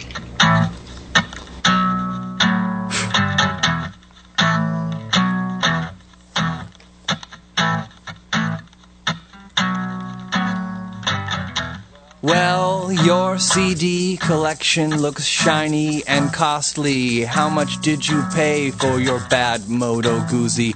And how much did you spend on your black leather jacket? Is it you or your parents in this income tax bracket? Now tickets to concerts and drinking at clubs, sometimes for music that you haven't even heard of. And how much did you pay for your rock and roll t-shirt that proves you were there, that you heard of them first? Now, how do you afford your rock and roll lifestyle? How do you afford your rock and roll lifestyle? How do you afford your rock and roll lifestyle? Oh, tell me.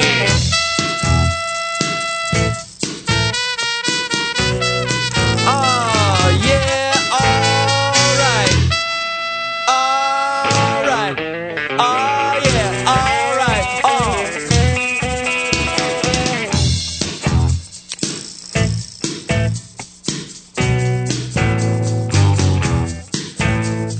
How much did you pay for the chunk of his guitar, the one he ruthlessly smashed at the end of the show? And how much will he pay for a brand new guitar, one which he'll ruthlessly smash at the end of another show? And how long will the workers keep building him new ones, as long as their soda cans are red, white, and blue ones? And how long will the workers keep building him new ones, as long as the soda cans are red, white, and blue ones?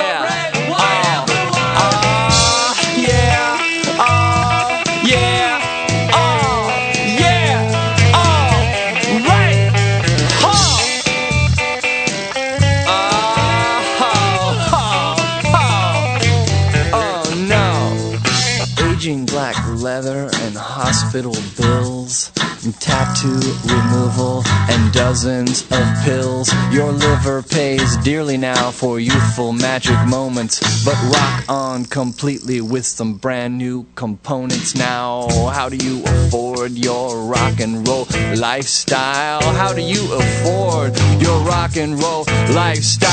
How do you afford your rock and roll lifestyle?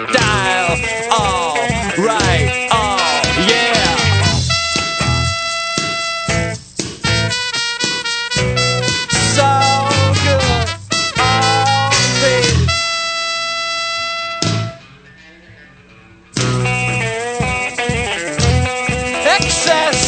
Rebellion. You're drinking what they're selling. Your self-destruction doesn't hurt them. Your chaos won't convert them. They're so happy to rebuild it. You'll never really kill it all. Yeah, excess ain't rebellion. You're drinking what they're selling.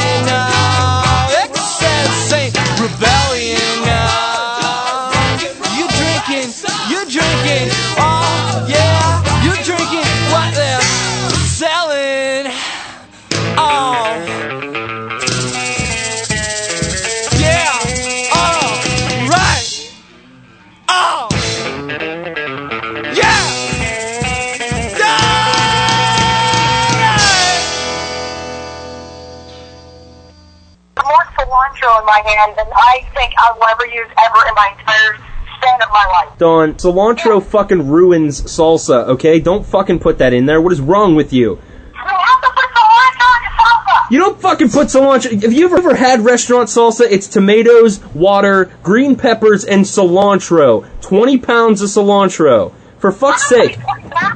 For fuck's sake, Dawn, have some culinary integrity, for fuck's sake. When you eat my salsa, you'll have something to say about it. Yo, it's your boy Facade, the Suburban Terrorist, and you're listening to The Wrestling Mayhem Show. Ladies and gentlemen, introducing the one, the only... It's Mad Mike and The Wrestling Mayhem Show on Blog TV. You stream. That's right, twice, bitches. I left it in there. Obviously, I kind of fucked that one up a little bit. But I was playing with new technology over there. No, you meant to play me twice. For some reason, I was trying to solve a problem because during the last one, and maybe you guys will hear it back on the. Maybe it depends if I can clean it or not. But you know how you guys are in the Skype chat over here, everybody that's on the call. And there's that little righty thingy when somebody else is writing. Yeah, I hear that. You're breaking the fourth wall. We're breaking the fourth wall. You're breaking the fourth wall. The fourth wall. Breaking the wall down. There is no Skype chat. Do not pay attention to the members behind the curtain. That's right. If you guys didn't see, Silent Ninja is now on here twice. We finally figured out another component of Ustream. So there's him, and then here's a closer view of him right under himself. So, there you go. Accept it. Moving on, the big news this week. Where you guys want to go? Okay. Mad Mike. Drunkard. Let's go to the guy who broke the law. Oh wait, which one? It's Well, I kind of hinted at one before the break. All right, we'll go. Can we talk about how Kurt Angle's bringing down the fucking property values here in Pennsylvania?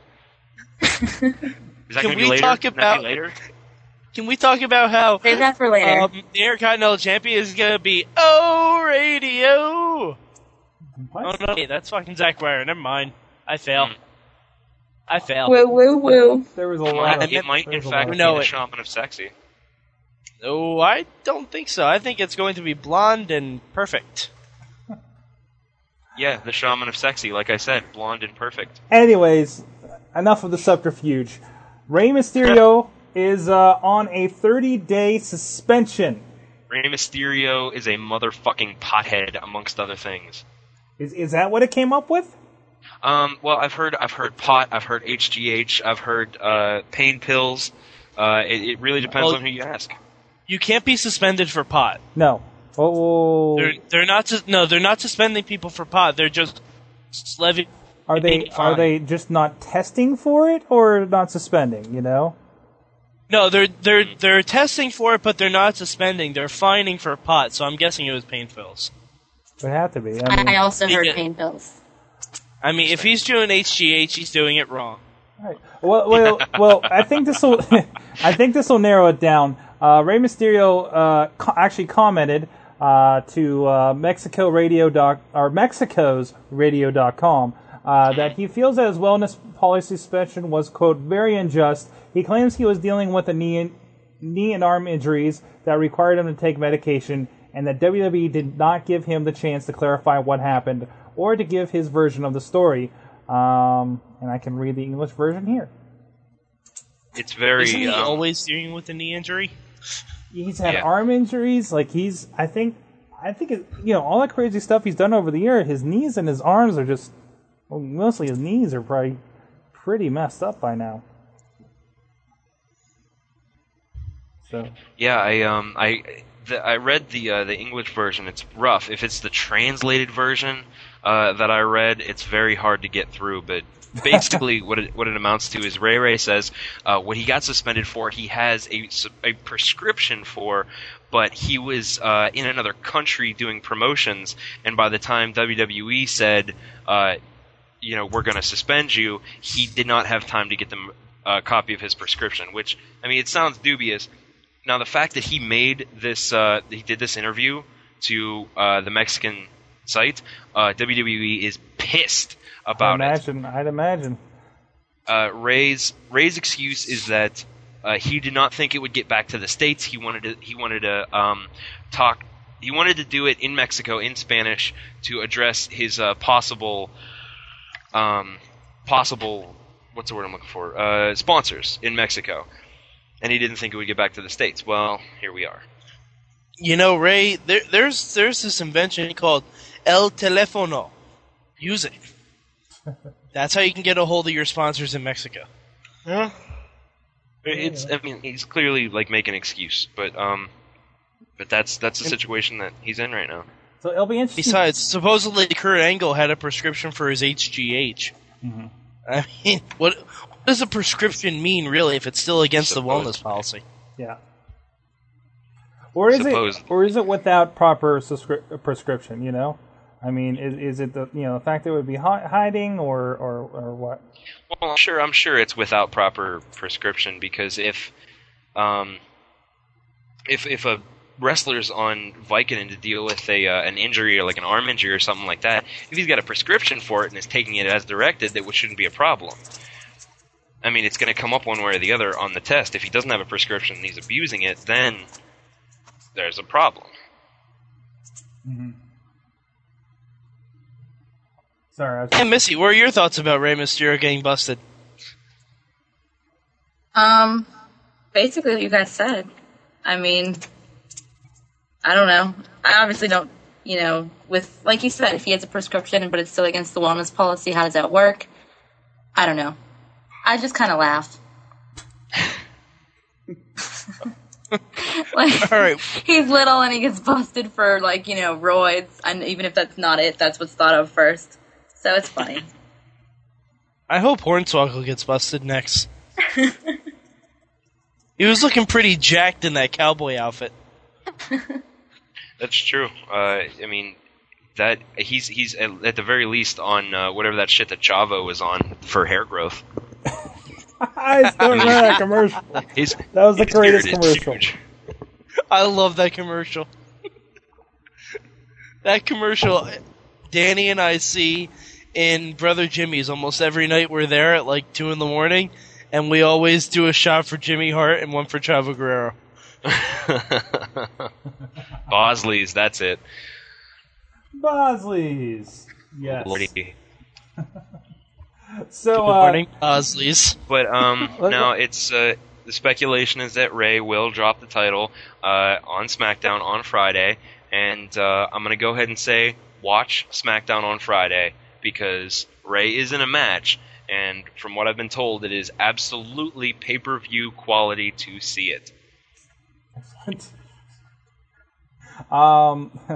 To stay on the illegal activities front, TNA wrestler Christopher Daniels, a.k.a. Daniel Christopher Covo, Interesting. Was charged with driving while impaired on Friday night in Smithfield, North Carolina, according to WTSBradio.com. He registered a .14 on the breathalyzer test, and he was released on $2,000 bail. Pussy should have blown a 2-point. Like, man. I think he was drinking with Hurricane Gregory and Matt Hardy and all them. No. That was a rumor started by a picture that went around. Like an older picture on, I think it was the Hurricanes. That was an older one, you sure? Tweet, like, I'm pretty sure. I thought they were tweeting about it that night. I understand it was from that evening. I saw the picture, but I did not see when it was from. I did see the picture, though, and it was a pretty bad time for that picture to turn up if it's not from that night. It says Daniels and Helms posted at Twitter messages that evening and commented on a drinking contest they were having. Helms also posted a photo of the two of them with bottles of booze in their hands. You can check out the photo by clicking here, and I will. Hold on a second. I don't know. He's not going to be able to hear any of you guys. But Doc Remedy, what's going on? What's up, Joe? You need Skype, sir. You're using what? Skype? Yes. The Missy, the Mad Mike, and the Lunchbox are on the line. You cannot hear them, but they can hear you fine. I thought that motherfucker was dead. Well, I mean, I'm sorry that I don't have access to a computer and this technology thing while I'm off in the forest of Zimbabwe. Is that what you're doing? What? Is that what you're doing? I'm fighting anacondas, motherfucker. He had internet earlier today. I don't get it. Have you ever seen an anaconda that is as big as fucking big? Sir, I'm talking like I see an anaconda every time I take off my pants. Houses and shit. Remind you, Mad Mike, that he cannot hear you. I know. What? I just felt those viewers had to know. Yeah, okay. Ladies. All right. If I have... Yeah. Yes. I'm in Zimbabwe. I've been living here for about 2 months now. Okay. It's crazy. If you knew half the shit that I've seen, oh my god. Oh. Yeah. This is my satellite phone, by the way.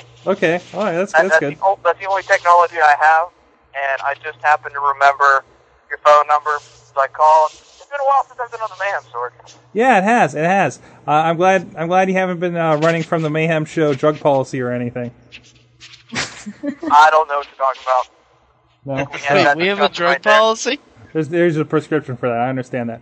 Yeah, the drug policy is yes. The drug policy and I don't see eye to eye right now. You don't see eye to eye right now? You can't agree with yes? Is that because you're so jacked up that you can't bend over to look in the mirror? Its definition of quote-unquote drugs far differs from my definition of drugs. So, okay. Yeah, you should try some of this jungle plant over here, man. Hey, Sword, can you ask Doc Remedy if he's licking toads? Hello? Mad Mike wants to know if you've been licking toads. Have I been licking toads? No, chumbleweeds, man. Chumbleweeds. Is it turning your penis purple polka dots? No.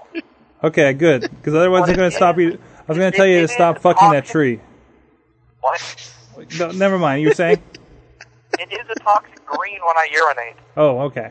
Gotcha. But it's funny because then I just run around telling all the natives that I am the secret of the ooze. All right. Active. So how you been, Zork? How's the mayhem been? The mayhem has been well, sir. How's the baby swing? I haven't been able to check up on it since I trashed it. I was reminded of that video the other day. I'm pretty sure the baby swing is in the dump, sir. What? Yeah. That punk-ass bitch baby swing? Couldn't take being humiliated.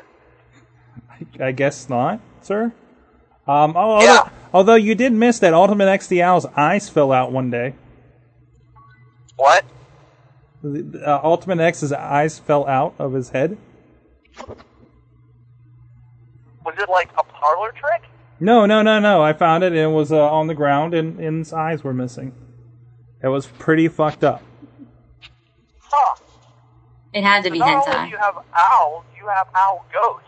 Yes. I still believe Jacob Goodnight. The Ghost, he's moved on and defecated his body. What? So he's come to take revenge on the Mayhem. Oh, shit, Sword. We're deep shit. I've been sitting around, I've been sitting around with these Zimbabwe tribal men, and they're all about these spirits and bullshit. Fucking crazy. They tell me to smoke out the lights and sit around a campfire. Some of the spirits I've seen, crazy motherfuckers. All right. Well, you got to make sure you keep in touch with us.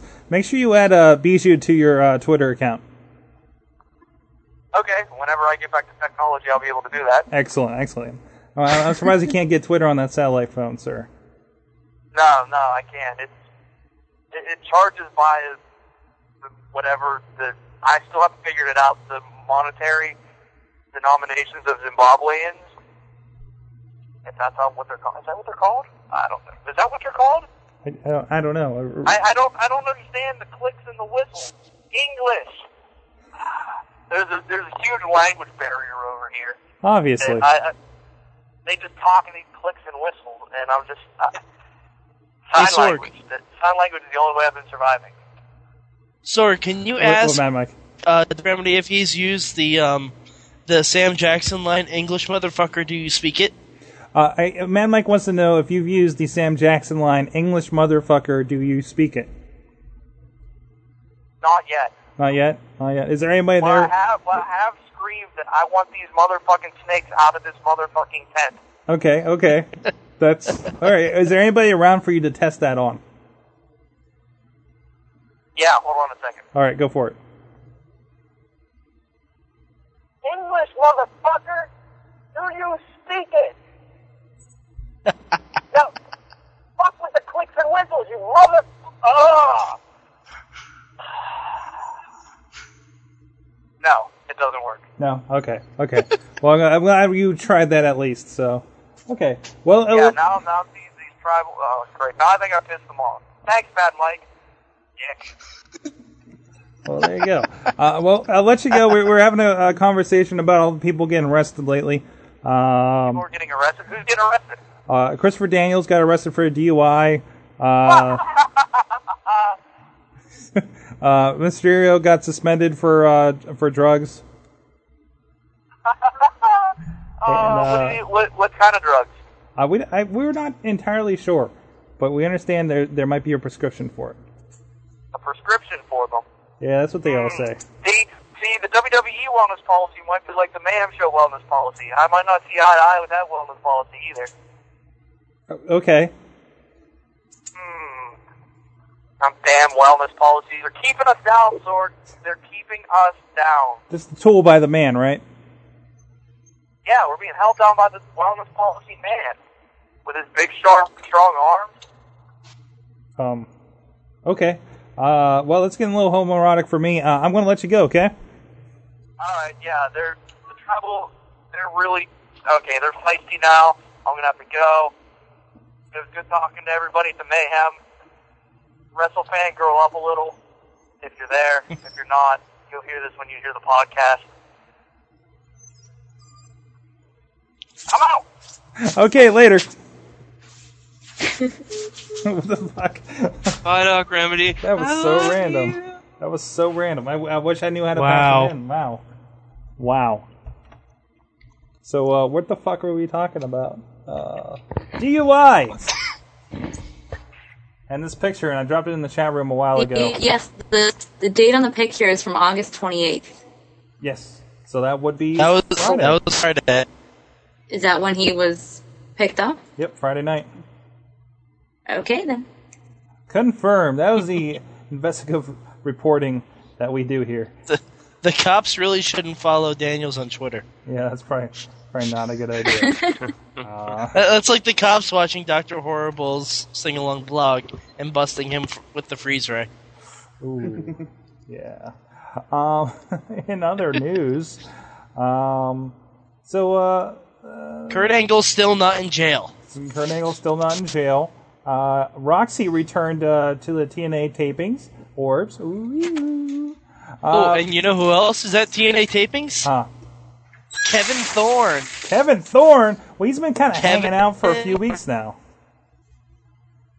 If this means the return of Ariel, then I'm all for it. I don't know. We'll see. Yeah. There are statements by Raka Khan about the Kurt Angle situation, actually. And what's going on back there? Wait, do you have those statements, Sword? Because I can do a pretty mean Raka Khan impersonation. Okay, hold on a second. Let me send this over to you. I'm not one for impersonations, but I can do a mean Raka Khan. There, go check in the Skype chat. It's there for you. Yeah. Okay, hold on a second. It's loading. Oh, it's an awesome picture. Look at that. Look at that at the top there. And if you guys want to follow along, delicious.com/wrestlingmayhem /WMS183 for this episode to see the stories we're looking at right now. Okay, you ready?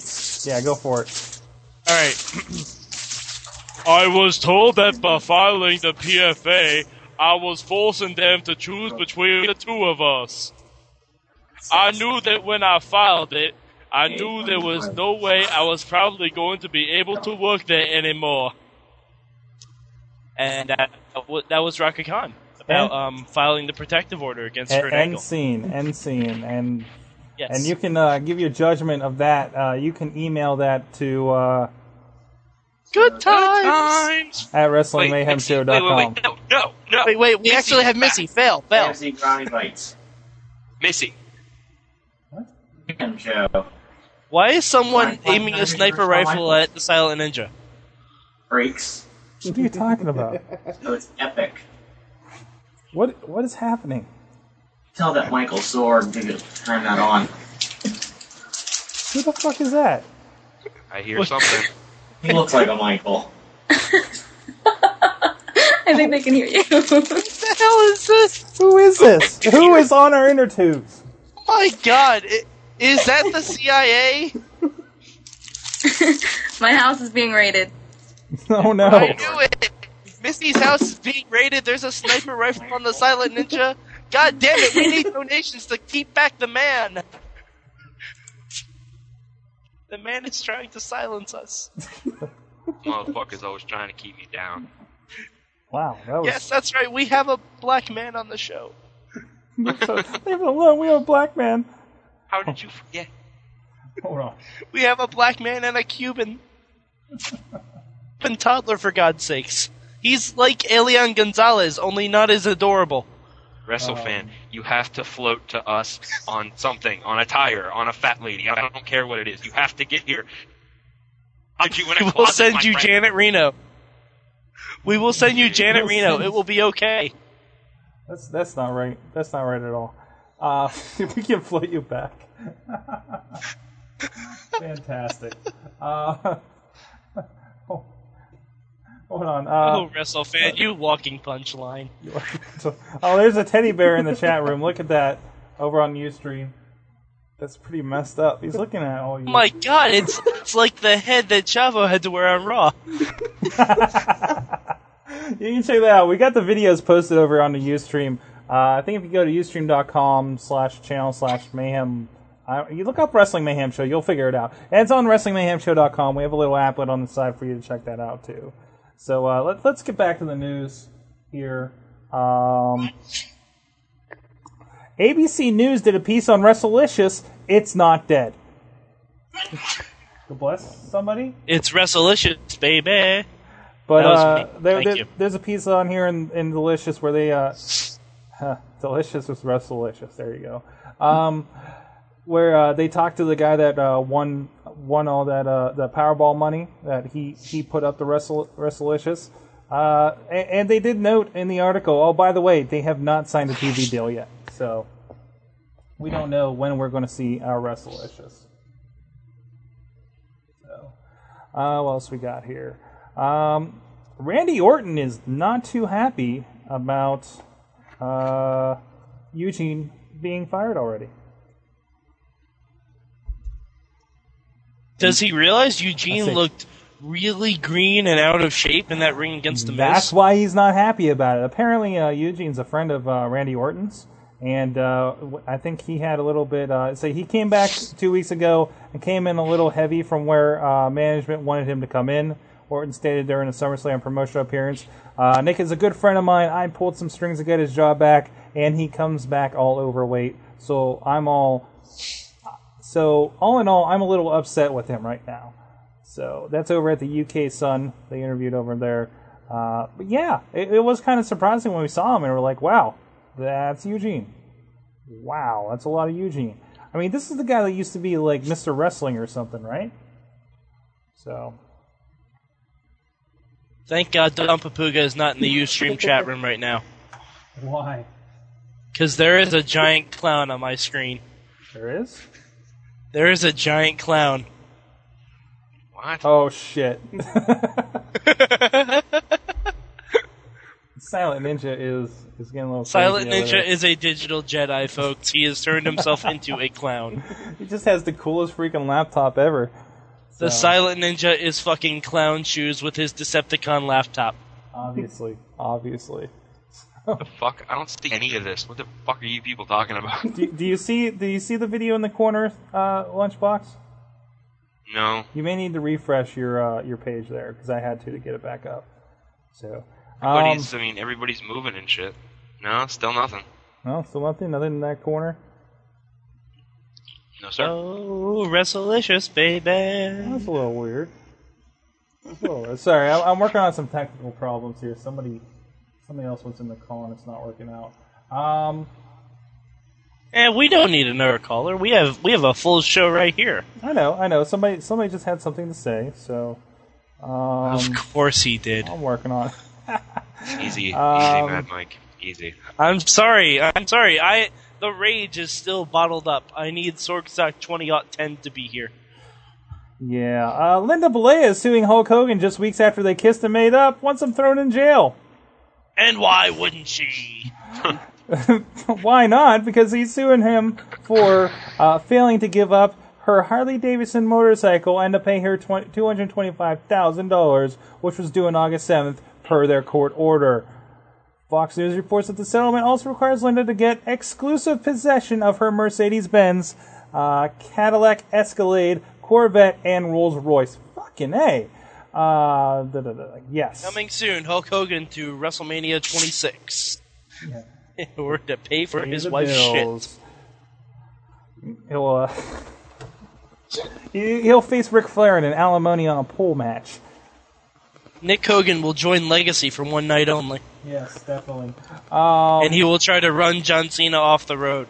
Also, Lillian Garcia posted on her Twitter page regarding rumors about when she was leaving. She's actually going to be around for another week. So, or a few more weeks before she takes off. Which is funny, because she mentally checked out already. Judging by her SummerSlam performance. Also of note, TNA is free to negotiate with other networks. They are not exclusive to Spike TV right now. So if they do look to expand their programming, they can go elsewhere. You might see them doing a little bit of that. And Dixie Carter, your girl Lunchbox, was all over the TV last week. And there was a nice extended interview. It was a very delicious interview. Don't mention Dixie Carter and the word extended in the same sentence, Sorg. Oh my. Like a penis, get it? Yes. Yes. Oh, WrestleFan's here. Wait. Yeah. I hear WrestleFan and Missy's talking to somebody. I hear crying children. It's not me this time. This is what it sounds like when doves cry.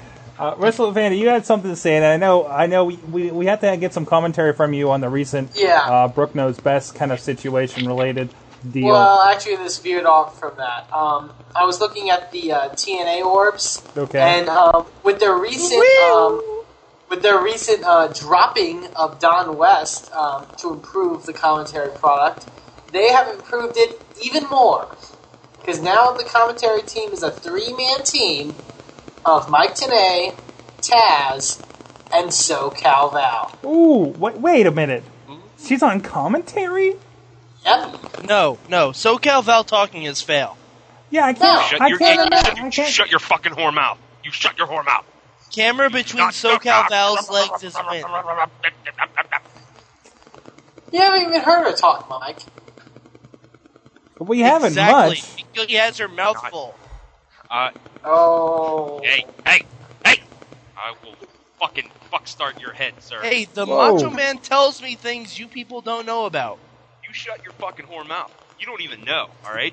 I know exactly what it sounds like when SoCal Val talks, because she whispered sweet nothings in my ear at fucking New York Comic Con, all right? We are going to get married on top of a mountain, and you have nothing to do with it.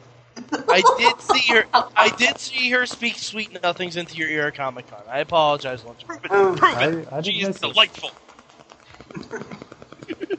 This Chinese is excellent. Wow. He's going to be hungry again in a half hour.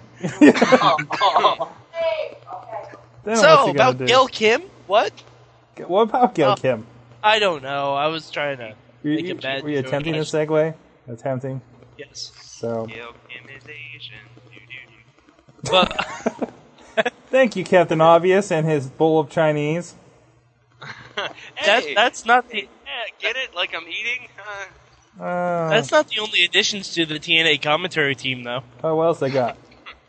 Well, they have two more additions that are kind of a fail because they shouldn't be doing commentating. And that would be the Motor City Machine Guns. That is not fail. Logging out their That is fail. Services. They should be in the ring. Well, it builds their gimmick that they should be in the ring. I think Mayhem Missy was saying in the chat room that he rented the Motor City Machine Guns to mow her lawn or something earlier. She rented them, but they didn't play video games. Oh, but apparently, they built their own announce table with installed Xbox 360 controllers. What? That's amazing. Truth. But so yeah, I'm watching Impact this week. Excellent. I mean, I was happy with it. Did anybody else? It was not that bad. I mean, it sounded a lot better. Taz single-handedly did improve the broadcast. Yes. There's a lot more to like about it, for sure. I don't have the data yet. While I didn't watch TNA, as I usually don't, it wasn't an active avoidance. It was because I was working. So I actually had things happening that otherwise I probably would have watched it. So even though Impact's been okay, I don't think the pay-per-views are going to improve from the way it's looking. Yeah, I think it's going to be there's good quality wrestling. There's a good voiceover to push it. It's a step in the right direction, but as always, every time they take one step forward, they take about a tumble down a hill back. Well, no, they take one step forward, but they're walking up a very steep hill. That is true too. That is true. With ice on it. With a lot of money pushing them. Oh yeah, shit, we were supposed to call the other number because those assholes never called me back. Oh, do you want to do that? Yes. No, I'm on a headset. I'll call it next week when I'm in the studio. I was gonna say let's all talk to them at the same time. This will be fantastic. No, I don't think it would work that way, but yeah. So, well, WrestleFan, I'm going to let you go because your connection's a little weird. All right, man, you can say that. Yeah, WrestleFan, you're in the Mayhem Chopper 2009. Yes. Because I can be, sir. Because I can be. Well, there you go. No, you are not that. You are not tall enough to ride the Mayhem Chopper. Then why did you say I was in it? And it's a cop. All right, cut him off. Snuck aboard like on baby's day out. There you go. Both of them. WrestleFan Chopper crash. Done. Why both? All right, here. You know what? I'm going to make an announcement. That's announcement time. Oh, all right, Mike. We'll let you go. We'll talk to you next week. All right. Oh, okay. This concerns all involved. Okay. Oh, hold on. Everybody. All right, Lunchbox. It's just you and me, and everybody. the silent ninja. It concerns the silent ninja as well. It does. This is a call to all listeners / hosts of the Wrestling Mayhem Show. There will be an event so huge that it has not even been named yet. If you do you have an Xbox 360, go buy one. The price just dropped. Yeah. Do you have a copy of SmackDown vs. Raw? Yet to be determined, probably 2008 because it's cheap right now. Go and pick one up. I have it. Because there is going to be an event, my friends. We've been talking about everybody's challenging everybody to these matches left and right. It's crazy, all right? We're gonna have it out, okay? It's gonna be on Xbox Live and it's gonna be fucking epic, all right? Okay. The card is yet to be determined, the date. A lot of things are in the works, okay? But there is going to be a Wrestling Mayhem Show / WWE pay-per-view on Xbox Live. It's not a pay-per-view, it's a pay-per-play. Card to be announced soon. If you're interested in being involved, send us an email at goodtimes. @WrestlingMayhem. Yes! Send us an email. Where, Sorg? Good times! Whoa! @WrestlingMayhemShow. Wait, one more time. What was that? Good times! @WrestlingMayhemShow.com. @WrestlingMayhemShow.com. Send us an email if you're interested. Give us your Xbox Live name. Let us know. Because it's going down, my friends.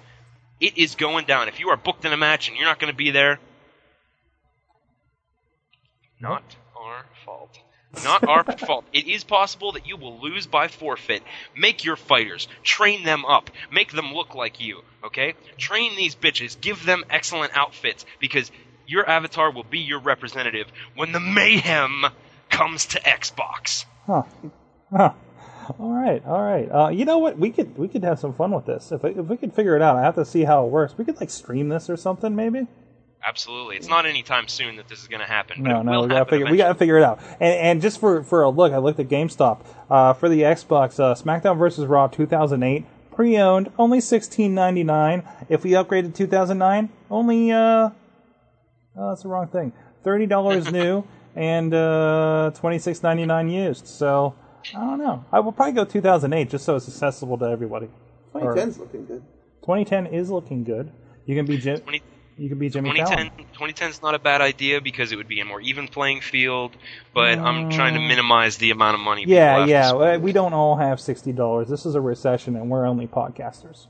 Exactly. Right. So, no, WrestleFan, Xbox Live is not free, but you can get like a promotional thing beyond there for a week, or That's right.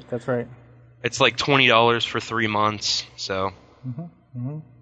So yeah. 50 for the year. Okay. 50 for the year. So okay, maybe this isn't as accessible as I thought it was. So everybody who wants to sign up. Send us the email, and we will put together a hell of a card, and it's going to be epic. Let's put out there. We're all on Xbox 360 here in this room. That's true. I'm Sorgatron up there. I'm the Silent Ninja. It's just spelled differently though. Silent is spelled SLNT. Okay. So kind of Web 2.0-y. And DJ Lunchbox? I am DJ Lunchbox 37. There you go. So add us, say hi, and maybe we'll play some Halo or some shit or whatever we have. So yeah. So. Is that you, Biz Time ZR? Is that your thing over there? Riz? There you go. Big there. Time ZR. Yeah, I'm going to add you right now. So, well, I think it's time to learn. Silent Ninja, what did you learn from wrestling this week? I don't know exactly. You don't know exactly, but you watched it, right? Yeah, you did. Which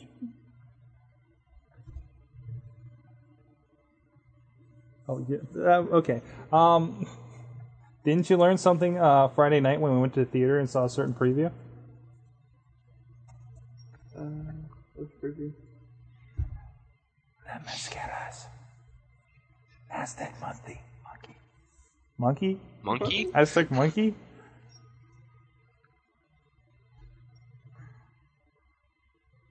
This is fail. Okay. Silent Ninja learned that there's the La Mascaras versus the Aztec Mummy is playing here in Dormont in the South Hills of Pittsburgh. at a theater, HollywoodDormont.com. I can't wait to see when they announce this. Mm-hmm. We have to go and have a Mayhem night down there. Absolutely. WrestleFan learned that DJ Lunchbox and SoCal Val are going to get married on a mountain, and that's correct. I think we all learned that tonight. That's totally going to happen. Mad Mike learned that Daphne wears sheep carcasses to bed. Man, I tried looking for that. Oh, you know what? Hold on, let me see if I can. I got the stupid commercials. I'm going to keep working on that, but go ahead. Okay. Riz learned that the Shockmaster deserves his Hall of Fame spot. What about you, Sorg? What did you learn? I learned that Dusty Rose has still got it. Huh. What? No. I mean, I enjoyed Raw last night. I really enjoyed Raw last night. As far as that goes. No, it's good. It's short and sweet. It was good. Point. I mean, I love the turn at the end. It really felt like old, like Attitude Era stuff that we all know and love. So I thought it was really good. That was really good. So, funky like a monkey. Yeah. And what did you learn, Mr. Lunchbox? If that is your real name. Of course, it's my real name. I am the DJ Lunchbox. I learned 2009. Feud of the year: Chavo Guerrero versus Hornswoggle. Oh yes, longest running feud of the summer. Feud of the year. It's amazing. It just keeps going. You'd think Chavo would read a motherfucking contract before his dipshit ass signs it. Where did it say I had to dress up like a cow? Oh, man. It was right there in bold print. I gotta read this shit. What the fuck? I also learned that Kurt Angle is dropping property values all over Pittsburgh. Oh. Let me back this up. Fuck Hornswoggle, all right? I got something more important to talk about. I would like to address my sweet, my dear, my lovely, my beautiful Dixie Carter. If I've learned one thing from the past month in wrestling, not even just this past week, okay? I have learned that you have a lot of trouble going on in your company, my dear. You've got some issues. You've got a couple of men fighting, all right? You've got some business going down between Kurt Angle and one Mr. Jeff Jarrett, all right? Now, I'll be the first to say that as far as wrestling talent is concerned, Kurt Angle is head and shoulders above Jeff Jarrett. But the fact of the matter is, he is trouble with a capital T for your company, all right? Jeff Jarrett as well. Jeff Jarrett is fucking running that company into the ground, all right? You ask WrestleFan, you ask anybody, Jarrett sucks, all right? And for that matter, so does Kurt Angle. He is nothing but drama and trouble, and down the line, he is going to be legal trouble for you. You, Dixie, not just for himself, but for you. I'm telling you this as someone who honestly cares about you, Dixie. I really do, all right? I didn't release that video, if you remember correctly, all right? You're a sweetheart, you know that, and you know we have a long history together. I want you to listen close, okay? The best thing that you can do for yourself, for all the talent in TNA, for your investors, for Panda Energy, for the guy who handles the shit that we're going to call next week and recommend this to him as well. Dixie, fire Kurt Angle and Jeff Jarrett while you still can before they fucking bully you out of your own company, before they bully you out of your position, and before they force you out of the business. Fire those two men. Send them packing, all right? Who cares if Kurt Angle goes back to WWE? He's just going to self-destruct in a couple of years anyway, and it won't matter then because he won't be able to walk. As far as Jarrett's concerned, he's going to work some indies for a while, all right? WWE won't pick him back up, and if they will, they'll put him back on the mid-card. Fire these men because they are nothing but trouble, and TNA is in a rare position where it can move forward and up. That's what I learned in wrestling this week. Fantastic. You know what I also learned? What's that? This theater is having a John Hughes festival going on this next week. I'll give them a prop. I also want to throw out props to Bruce, who's actually managing it. He used to do incredibly strange video down here in Dormont. I approached him. I was like, hey, I don't know if you remember me. It's been a while. He's like, yeah, Crazy Wrestling House. I'm like, that's us. So there you go. But yeah, we used to watch that. I remember Bruce. He's a good guy. Yeah, good man. I'm glad to see he's managing that down there. Some great stuff. We saw Poultrygeist Friday night with Veronica and Silent Ninja here, and Villo and Ralph. We saw Inglourious Bastards down there last Wednesday. It's been playing for 2 weeks now. Look at this shit they got. They got Shaun of the Dead, 28 Days Later, and The Breakfast Club, all playing Friday night. That is all kinds of awesome. We got Rocky Horror Picture Show, Planes, Trains, and Automobiles, Death Race, Woodstock, Charade, Singing in the Rain. Oh, it's all over the fucking place, and it's good shit. I recommend it. Weird Science next Thursday. If I got nothing going on, that's where you're finding me. Nice. So. Next week here on the Wrestling Mayhem Show, yes. How did Bob Barker do? Was the price right for Randy Orton? Holy did shit. Bob Barker get Bob involved? Barker, did he pull a Happy Gilmore and knock him the fuck out? That's right. And did he bring any beauties with him? Barker's bitches. Wow. Mm-hmm. Wow. Want to throw shouts out first, Uncle Crappy, for his big pizza off party this weekend. We all had a good time at you, me, and the Chachi. Mm-hmm. Good times. UncleCrappy.com for him to see what's going on. There's some fantastic pictures. We're around in those pictures. You know. Absolutely. We'll throw out Don Papuga, who could not be here with us, except only in spirit and sound bites. DonPapuga.com. Mayhem Missy, thanks for joining us. Check her out at MissyV1 over on the Twitter. Mad Mike4883. Also WhiteFan with Candy.blogspot.com. WrestleFan 2000 on Twitter for ages 15 and older. Blogspot.com. And I'm at Sorgatron.com. I'm doing things. Go check it out. You know, mm-hmm. I just put up reviews for La Coca Nostra and the new ICP album. So go scope that. And I got some fun stuff coming up. In the works for the next couple of days up there, including the great chicken wrap question of 2009 that went down Friday. So I still haven't eaten yet. I don't know if I will now. It's been like 2 weeks. What are you doing, Lunchbox? What am I doing? Oh, I'm spending some time over on thoughtfulriot.com, throwing up some haiku, a little bit of this, a little bit of that. I'm also available on Twitter at DJ Lunchbox, literally at DJ Lunchbox. We got some good stuff in the pipeline, all over the place. I mean, you're working on things, I'm working on things, Silent Ninja's working on things. It's a good time to be a fan of the Wrestling Mayhem Show family. Yes, there's a lot going down. Absolutely. Oh, no, we should probably plug Chachi Says. Don't we have to? Well, we did do guest posts. Yeah, so. I guess we did. We did guest posts like last week or the week before or something like that. I'm sure nobody read it over there. So, Jello John says, big month for CDs. ICP, Death Clock, Phi FDP... I think there's another one. So, Subnoid Soldiers has a cover album. I just got it in the mail today. I don't even think it's out yet. So, I heard a couple of tracks. Sounds pretty good. If we're talking about albums, I also want to mention Supercommuter.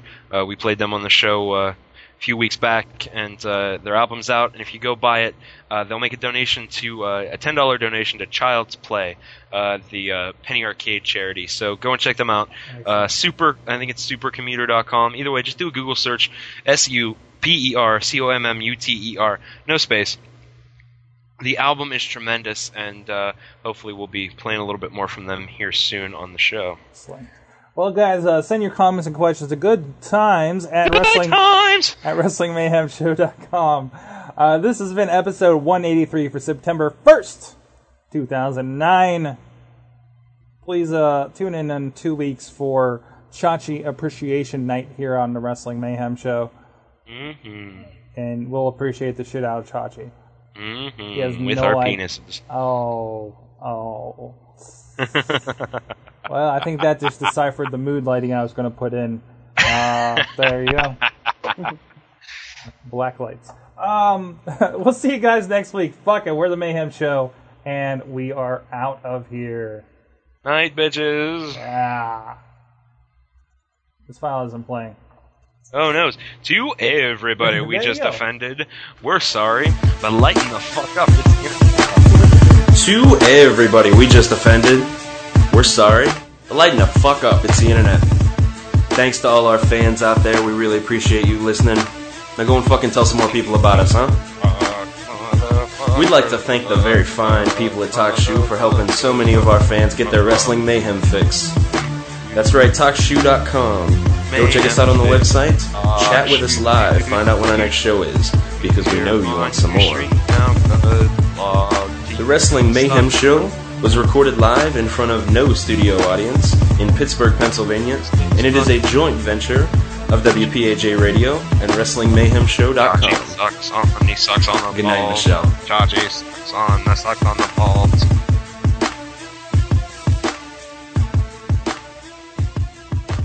Chachi sucks balls. Baller.